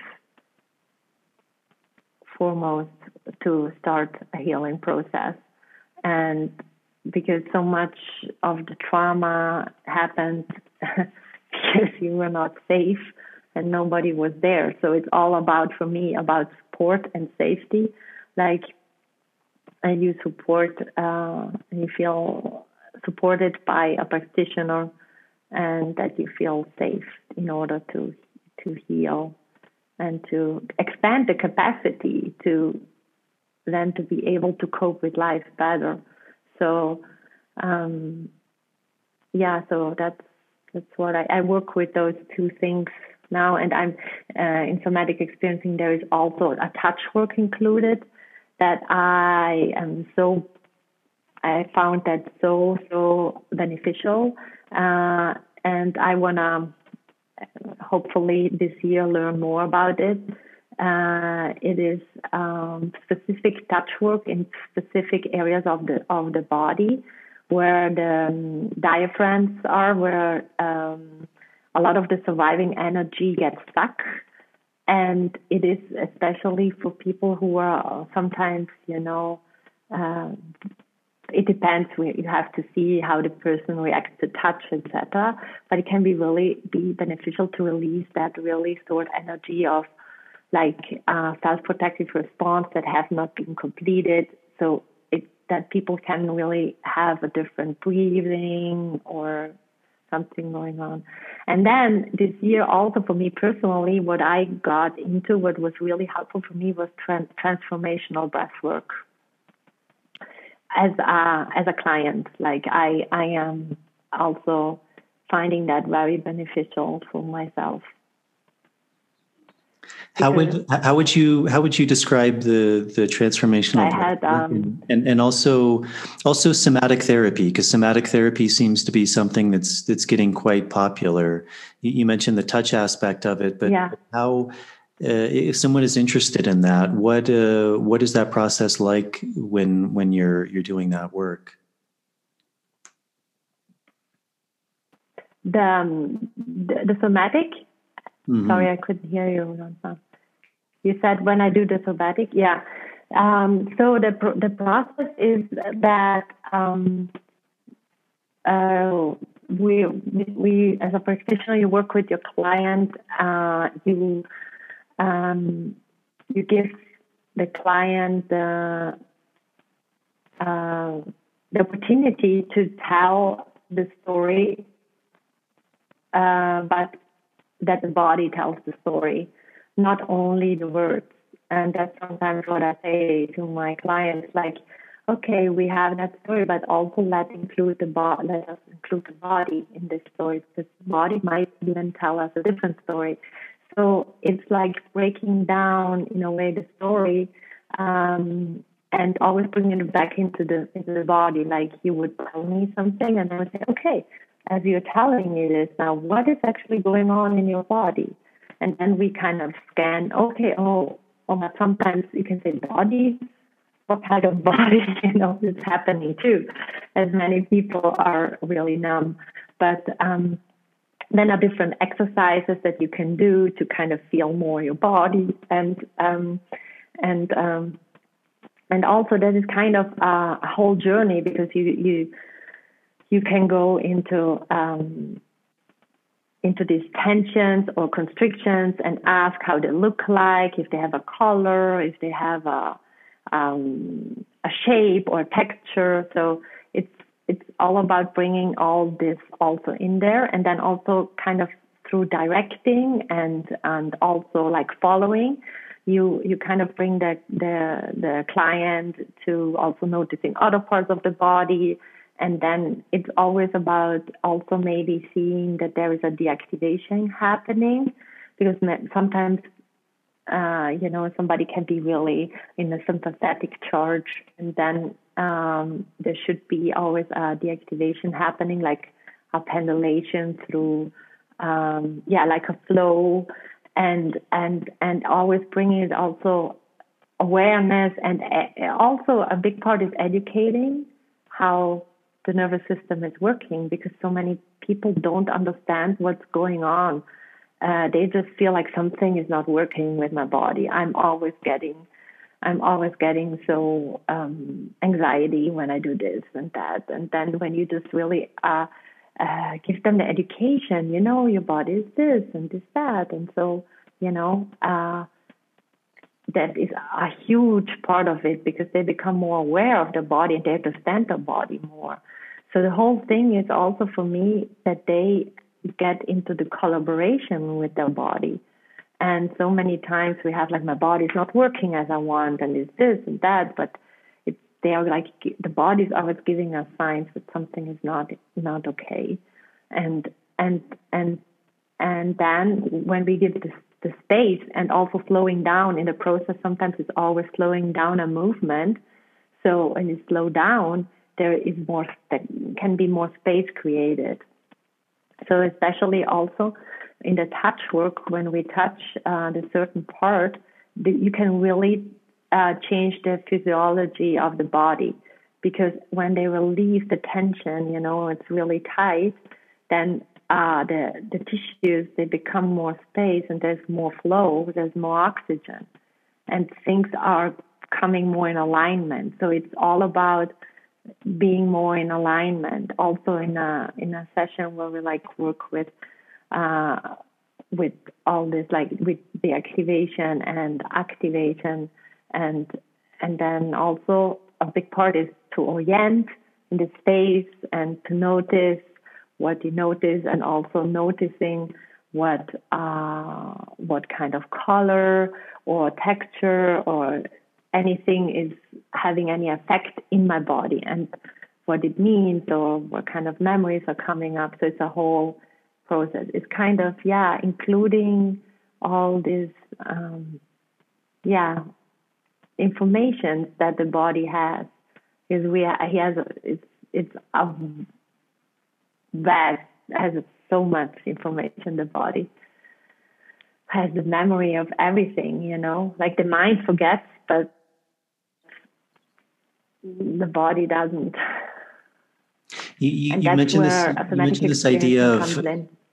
Oh, sorry. Of of um, that uh, most people aren't familiar with how the nervous system is working. How how would you describe that process of how the nervous system works? yeah. I describe it like this. I always um, it's um, expansion, contraction, expansion, contraction. It's for me actually how life works. It's expansion and contraction, and a healthy nervous system works like having a good flow in between expansion and contraction. And it's not a healthy nervous system is not that you are never getting angry, that you are not uh, running away when you see any threat, you know. so it's like that's actually healthy, you know, like the sympathetic charge, the juice, like oh something is happening, I have to I have to be in alert. That is all. That is all um, really healthy, but then it comes back into like the the the the flow is the the fluidity is important between those things. That's what I would say, like really simply. When something happens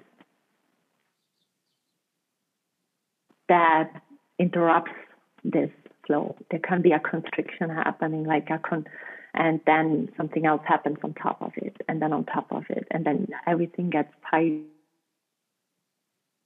and then the nervous system tries to and then people can be, um, you know, in a constant situation of threat because it has not been deactivated or the body doesn't remember that the threat is over.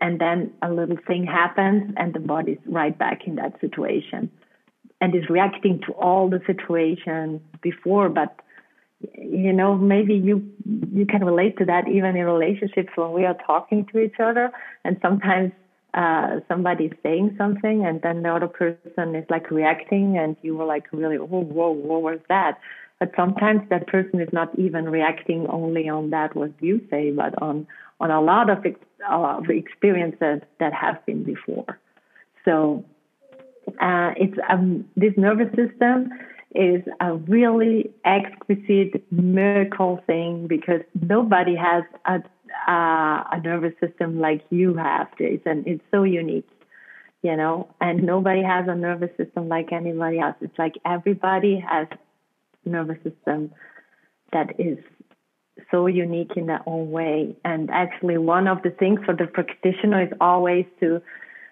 um, to learn how nervous system works and to get to know, oh, this is interesting like that, because there can be like very twists and turns.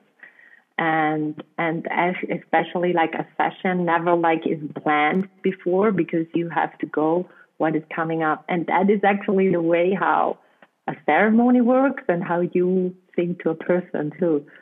You know, you can start at one point, but then you'll have to follow and direct and, and see, you know, what's coming up yeah. Mm. is is that something that can be worked on remotely, or it's it's much better to to do it in person with a practitioner? Yeah, I work remotely because I now, especially, but I work remotely, but also when I have the opportunity, I work also in person.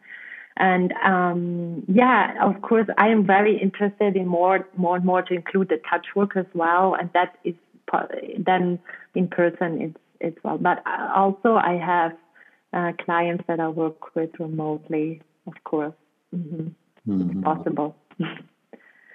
and and mainly remotely, just because of the whole COVID situation, the pandemic that's going on. That's just the easier way, or yeah, but also remotely, I had that also before already because my clients are usually clients that I that have come come from the from the ceremony work and they live in different parts.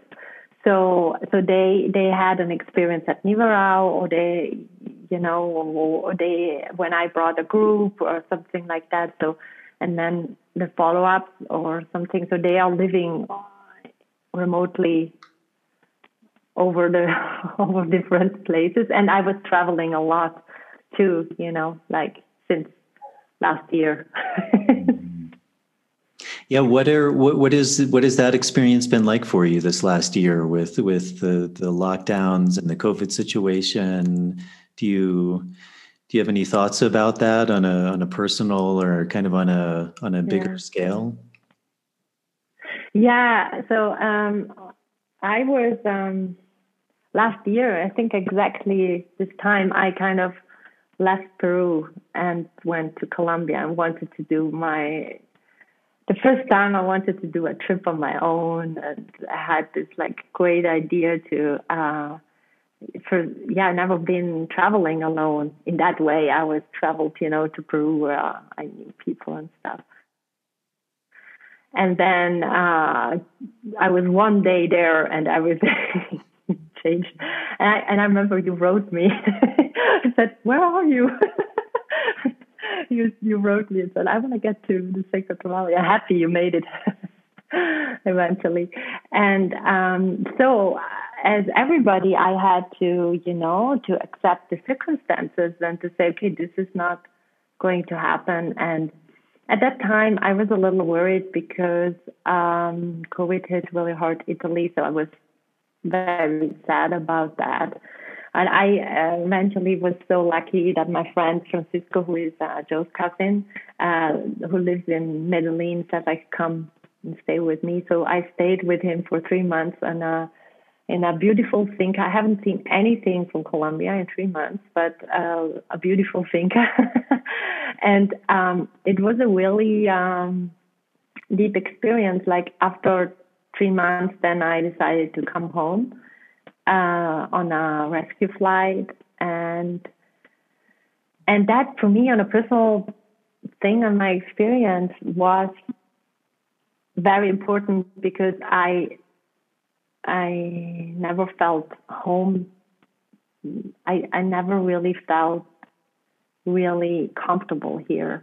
I always felt very different, and that was also the reason why I left to Peru and uh, not fitting in this region here is so beautiful, but people are very traditional and very close-minded, and it's very hard to explain my life to here uh, to that standard. It's like people sometimes look at me, "What are you doing?" and it's it's and then I realized, okay, I came here and now I'm stuck here, and I always wanted to run away, and always when I come up come back home here, I was the first weeks I always felt really bad all my really, really like my bad traumas happened here, and I always felt I had to really run away. So this now gave me the opp- opportunity to really go deep and really um, look into that, into these wounds that I have um, that happened here, and uh, that I never was able to look into. So the the whole COVID situation pushed me to be in the present moment and to uh, it's a whole teaching for me because it really um, gave me that opportunity to to find um, forgiveness and peace with my home region here, which I was always struggling with. I don't want to live here. I know that, but I think I have now a different way to move forward in maybe finding another place to live for myself without having this resent because I had a huge resentment for the place here. And I I feel I had the opportunity now to to kind of work this out in a different way and it also felt for me, I did all that other work now in the last 10 years for me personally. And now I come back here and I'm stuck here. And now you have to really look at it in a really deeper way. But everything that I did before was the foundation to be able to do this. And not easy, I can tell you. But uh, but but I I I I just felt I have to do it. Otherwise, I would be always have this conflict and so I I feel this whole yeah situation is not what I would have cho- chosen, but it's uh, what I was meant to have and what I needed for right now. And I feel I feel in in general for me this is also a moment where I feel like okay, what are we willing to do for each other? Or what are we willing to do for the other other person for other people's good? And so that is what i want to like focus on in a way. So i um i feel yeah i feel very blessed that i had this opportunity also to come back home and share time with my parents which is really interesting and a lot of people would say oh my god and a lot of people also said, oh, this must be. And I said, no, it's actually the opposite because I had a lot of feeling with my with my dad happening. I never felt so seen by him, and we are having like this whole different opportunity and relationship, and also my my mother is always listening to me. Like I can actually share my process with her, and she understands it, and so it's like such a beautiful um, moment in a way where I feel really, really blessed. And yeah, I don't like it to be, you know, not be able to be mobilizing because we are still facing a really hard lockdown here, which in Italy is very strict that we cannot leave the municipality, and that is is hard. And I have been in lo- in a very strict quarantine and lockdown for the last year a long time, a lot. Like it's a different kind of diet for sure, um, but I try to make the best out of it, and I try to be, you know, kind to myself, and I don't want to like resent the situation because I feel I can take so many things out of it. There are moments and moments, and I can be sad when I'm sad. I can be also, oh, I don't want to do this anymore.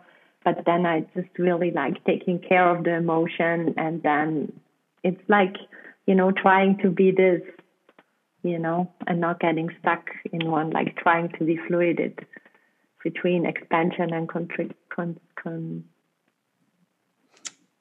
constriction. Yeah, beautiful. Do you have a sense yeah. of of of kind of the future of do you do you want to kind of continue to integrate this plant work and the somatic therapies and the meditation? Do you do you think you'll still be be bringing groups to Nihue Rao, or it, do you do you have any sense of the direction yeah. that you're moving in? Yeah, I, I I have to. I actually what was interesting in these times also I couldn't do I couldn't manifest everything I was wanted to do and also really cut off from my community. And so it felt at one times really lonely and isolating. But I also feel I have new dreams, you know, and I have I I I, I developed new dreams for myself, which I haven't done before, where I see myself, what I want to bring, well, you know, how I want to yeah, support people. I want to bring groups to Nihue Rao for sure.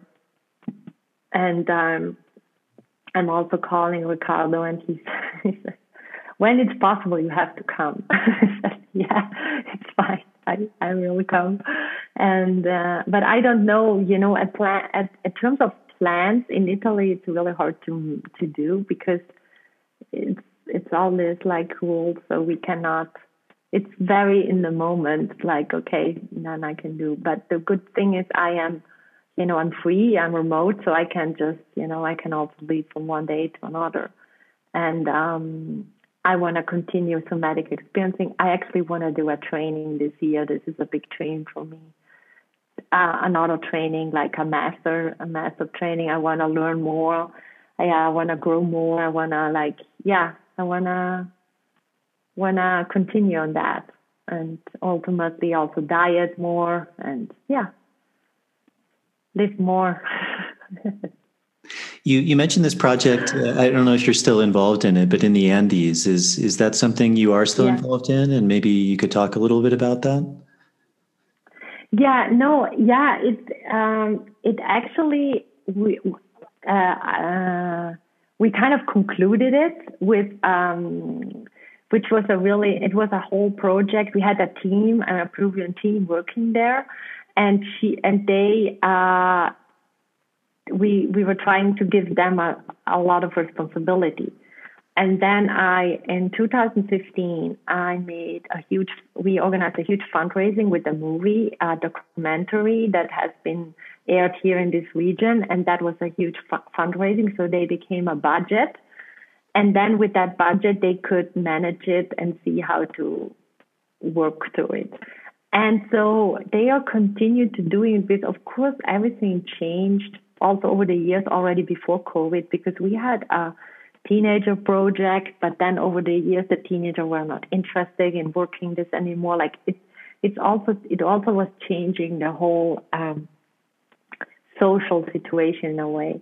Uh, we had also and that, but a lot of things are still running because we had uh, a little uh, workshop or manufactory uh, people uh, with handicaps. They were like um, collecting. Um, uh, plastic bottles and then um, making all of that. Um, they made all of the products of the like plastic bottles or cans. They made all these like nice products and they sold them, and that's still running. And a lot of other things are still running because the the the the team uh, decided to continue, uh, which I was really uh, happy about. So they like on a even on a uh, on a, a volunteer basis because they were also paid by the fund by the funds that we were uh, finding. So, but then they just continued uh, volunteering and it changed and shifted. So they are just meeting once a week, but it's kind of still uh, working. I am uh, still involved a lot with my friend Charo because she has uh, also a um, healthcare project. So I was always also helping out there. And I always visit and stay there, and I uh, I learned still a lot from here from her. And then in the COVID situation, of course, also uh, I got we got back into supporting and doing a fundraising for people. Also, I also could fundraise something for the village in uh, like for groceries in the village in near to the Nihue Rao Center, and um, so I was doing just I do little things to uh, still involved a little bit. I would say now that I'm speaking, I noticed but it was it's not like before, you know. But but um but it's it's about the relationships because you know they continue and then you wanna you know support in when you when you can in in the right way you know uh, or trying at least in the right way to support. And um and and and I always enjoy a lot hanging out uh, with my friend Charo in the Andes because she has so much wisdom and then she's always like um yeah teaching me uh, still a lot. She has a little a little clinic that she's uh treating people and now especially treating uh people that are still having post covid issues uh with homeopathics and um and and herbs and tinctures and stuff. So and then she's always writing me what she's doing and what she found out you know, I, uh, she said, oh, so when you don't have the taste and the smell, you have to use. So what she said, ah, yeah, you have to wash your mouth with um, uh, vinegar water. So she has she has a lot of um, she has a lot of success with people becoming back to taste with when you wash out vinegar water the mouth. Maybe a little tip for any person. so so I like that, you know, to be in communication with her about all these things. Do you yeah. have you found like having spent time in, in the Andes and in the Amazon, um, do you notice differences in those traditions and in, in kind of the wisdom that they're they're trying to teach or impart, or do you think they're getting at the same thing, or, or do you think there's there's like mm. specific mm. differences that you've you've seen between the two? Yeah, it is different because also the culture is different. Like I would say, uh, in the Andes, you know, I haven't worked with uh, like many people work with the Queros in the Cusco areas, like really uh, like the Quechua people, so they they might know more about that. Uh, I I like I worked more with mestizo people, uh, you know, so I it's it's it's a little bit different, but but we worked like the patients were sometimes people that even didn't speak Spanish, they only speak Quechua, uh, so but that's the gap in the end is like the old elderly sometimes they speak only Quechua and their grandsons they speak only Spanish. That is that is that problem happening a lot in the Andes. So, uh, which I found really sad. Um, but um, so with Charo, how I learned from her and how she's like with her, she's very open. Like the Andes where I was, um, they they were like, yeah, very open and very um, uh, they are very uh, warm and uh, welcoming. And and in Shipibo, they, you, uh, my experience is you need to warm up before it gets a little warmer. it's a different culture. it's not the, it's that indigenous part is not the warmest cult, culture, uh, but you need the time. And even Charo told me because she worked with the with the with the Shipibos in the um, even in the on the on the Ucayali River. So when she was a she was a woman in her twenties, coming and wanting to teach them about hygiene and and and and um, I say like um, salu uh, and healthcare, and they said we are not accepting anything from you. So she went and went into the jungle for one month alone and did the diet. And then she came out and then they they accepted her you know so there's like also in between them like um it needs to get warm right? So and then she could uh, that's what she always told me that she she was accepted and they were giving her even a shipibo name but it took it took some time. So i would say uh yeah in that the shipibos are they they they want you to learn and the wisdom and and all that stuff. And it's not a it's not a quick process.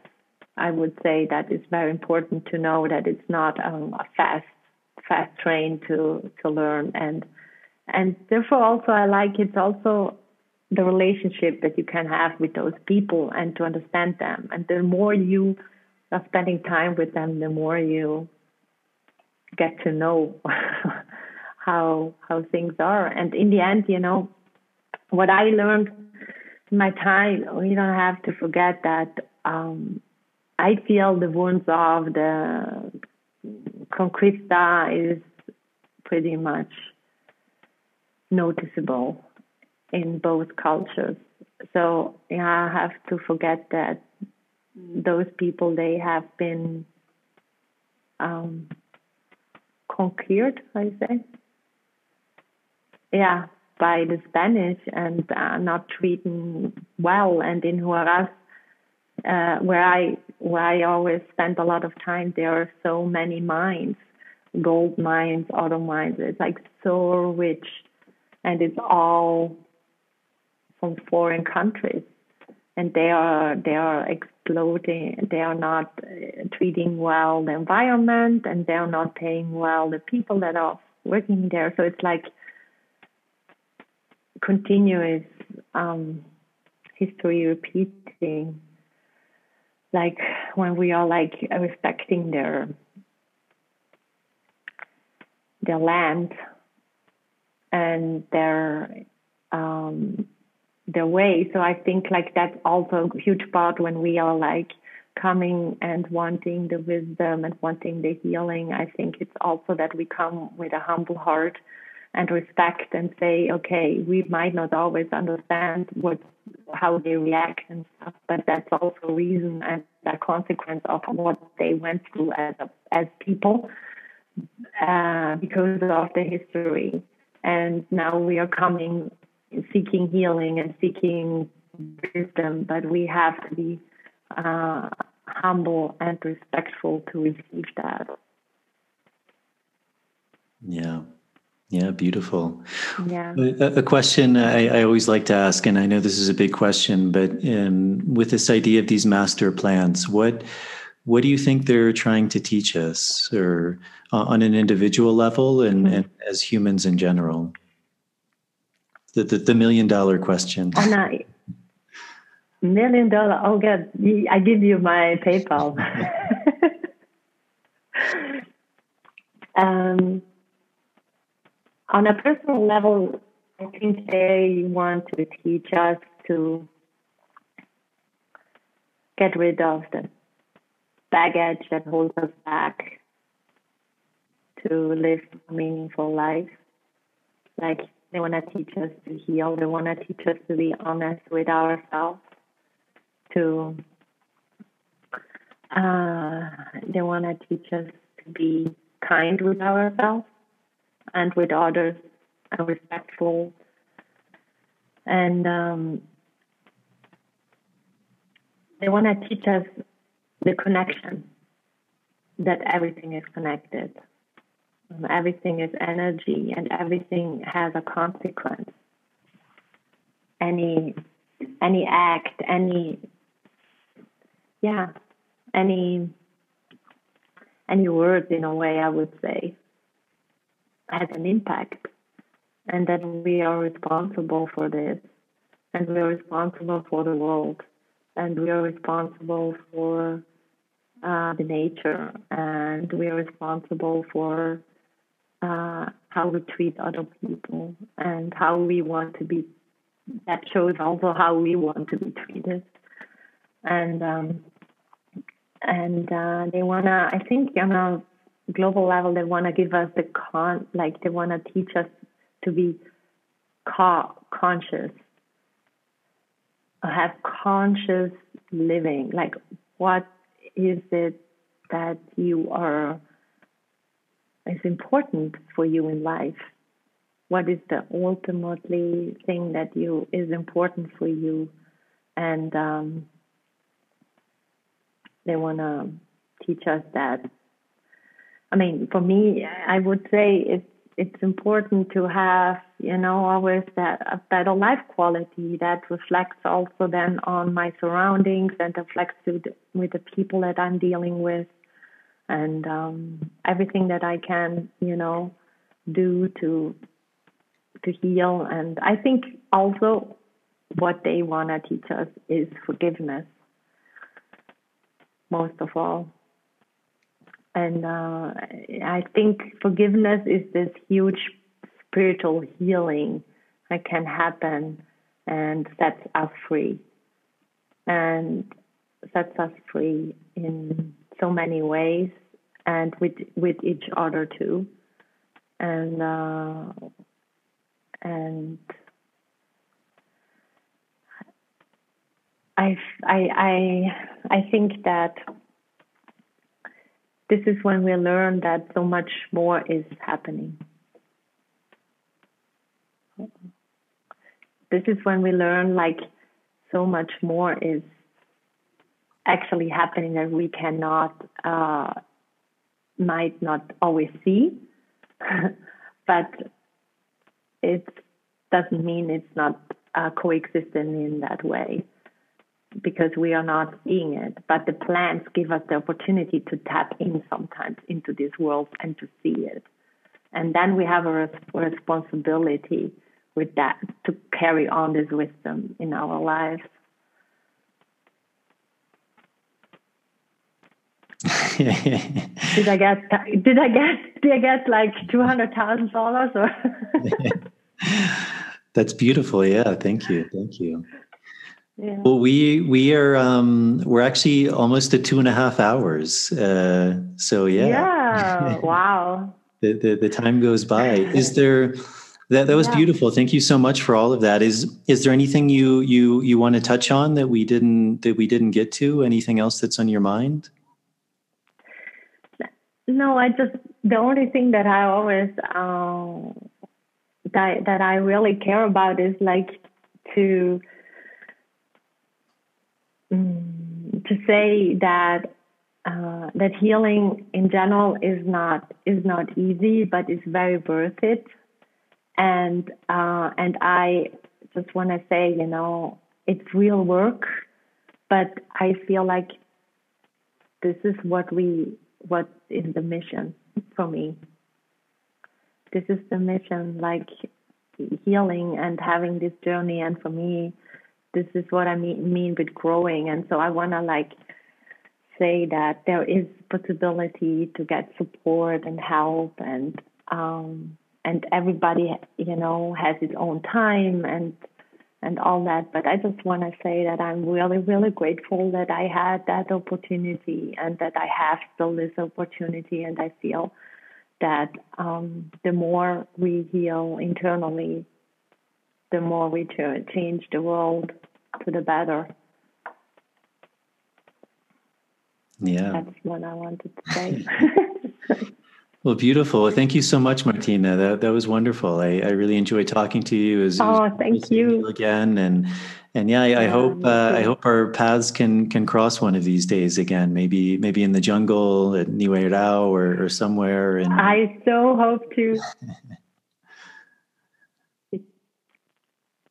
I hope so too, Jason. I really hope so. Yeah, maybe I, I come to see you even in the in the Sacred Valley or anywhere. you you're, you're, you're, more than welcome. I, I hope you okay. do. Okay. Thank you for having.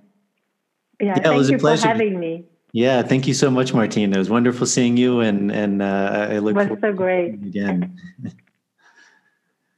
yeah, me too. Me too. Bye, Jason. Okay, everybody, that is it. I hope you enjoyed that conversation with Martina. Uh, she's a really beautiful woman. I really enjoyed that conversation. I hope you guys uh, learned something. Hopefully, you learned a lot from it. And um, as always, if you're able to support this show, Patreon is a really good option uh, for just a dollar a month and, and upwards. You can subscribe and get really nice benefits like early access to shows, bonus material, Q and A's. Um, there's also the option of directly donating via PayPal. Both of those links will be in the show notes. And then if you're not able to do that, simply going in the, the YouTube channel of the Universe Within podcast homepage, subscribing to the show, turning on the notification bell, liking the video. That's a really big help in getting the show out to a bigger and broader audience. And then with the audio version, uh, Apple Podcasts is still the, the biggest platform. So subscribing to the show there. And if you can, leaving a short uh, review and a starred rating. That's a really big help. To all the people who have done that, thank you very much. To all the people who have donated via PayPal, thank you. And to all the Patreon subscribers, thank you very much. I really appreciate your help and support.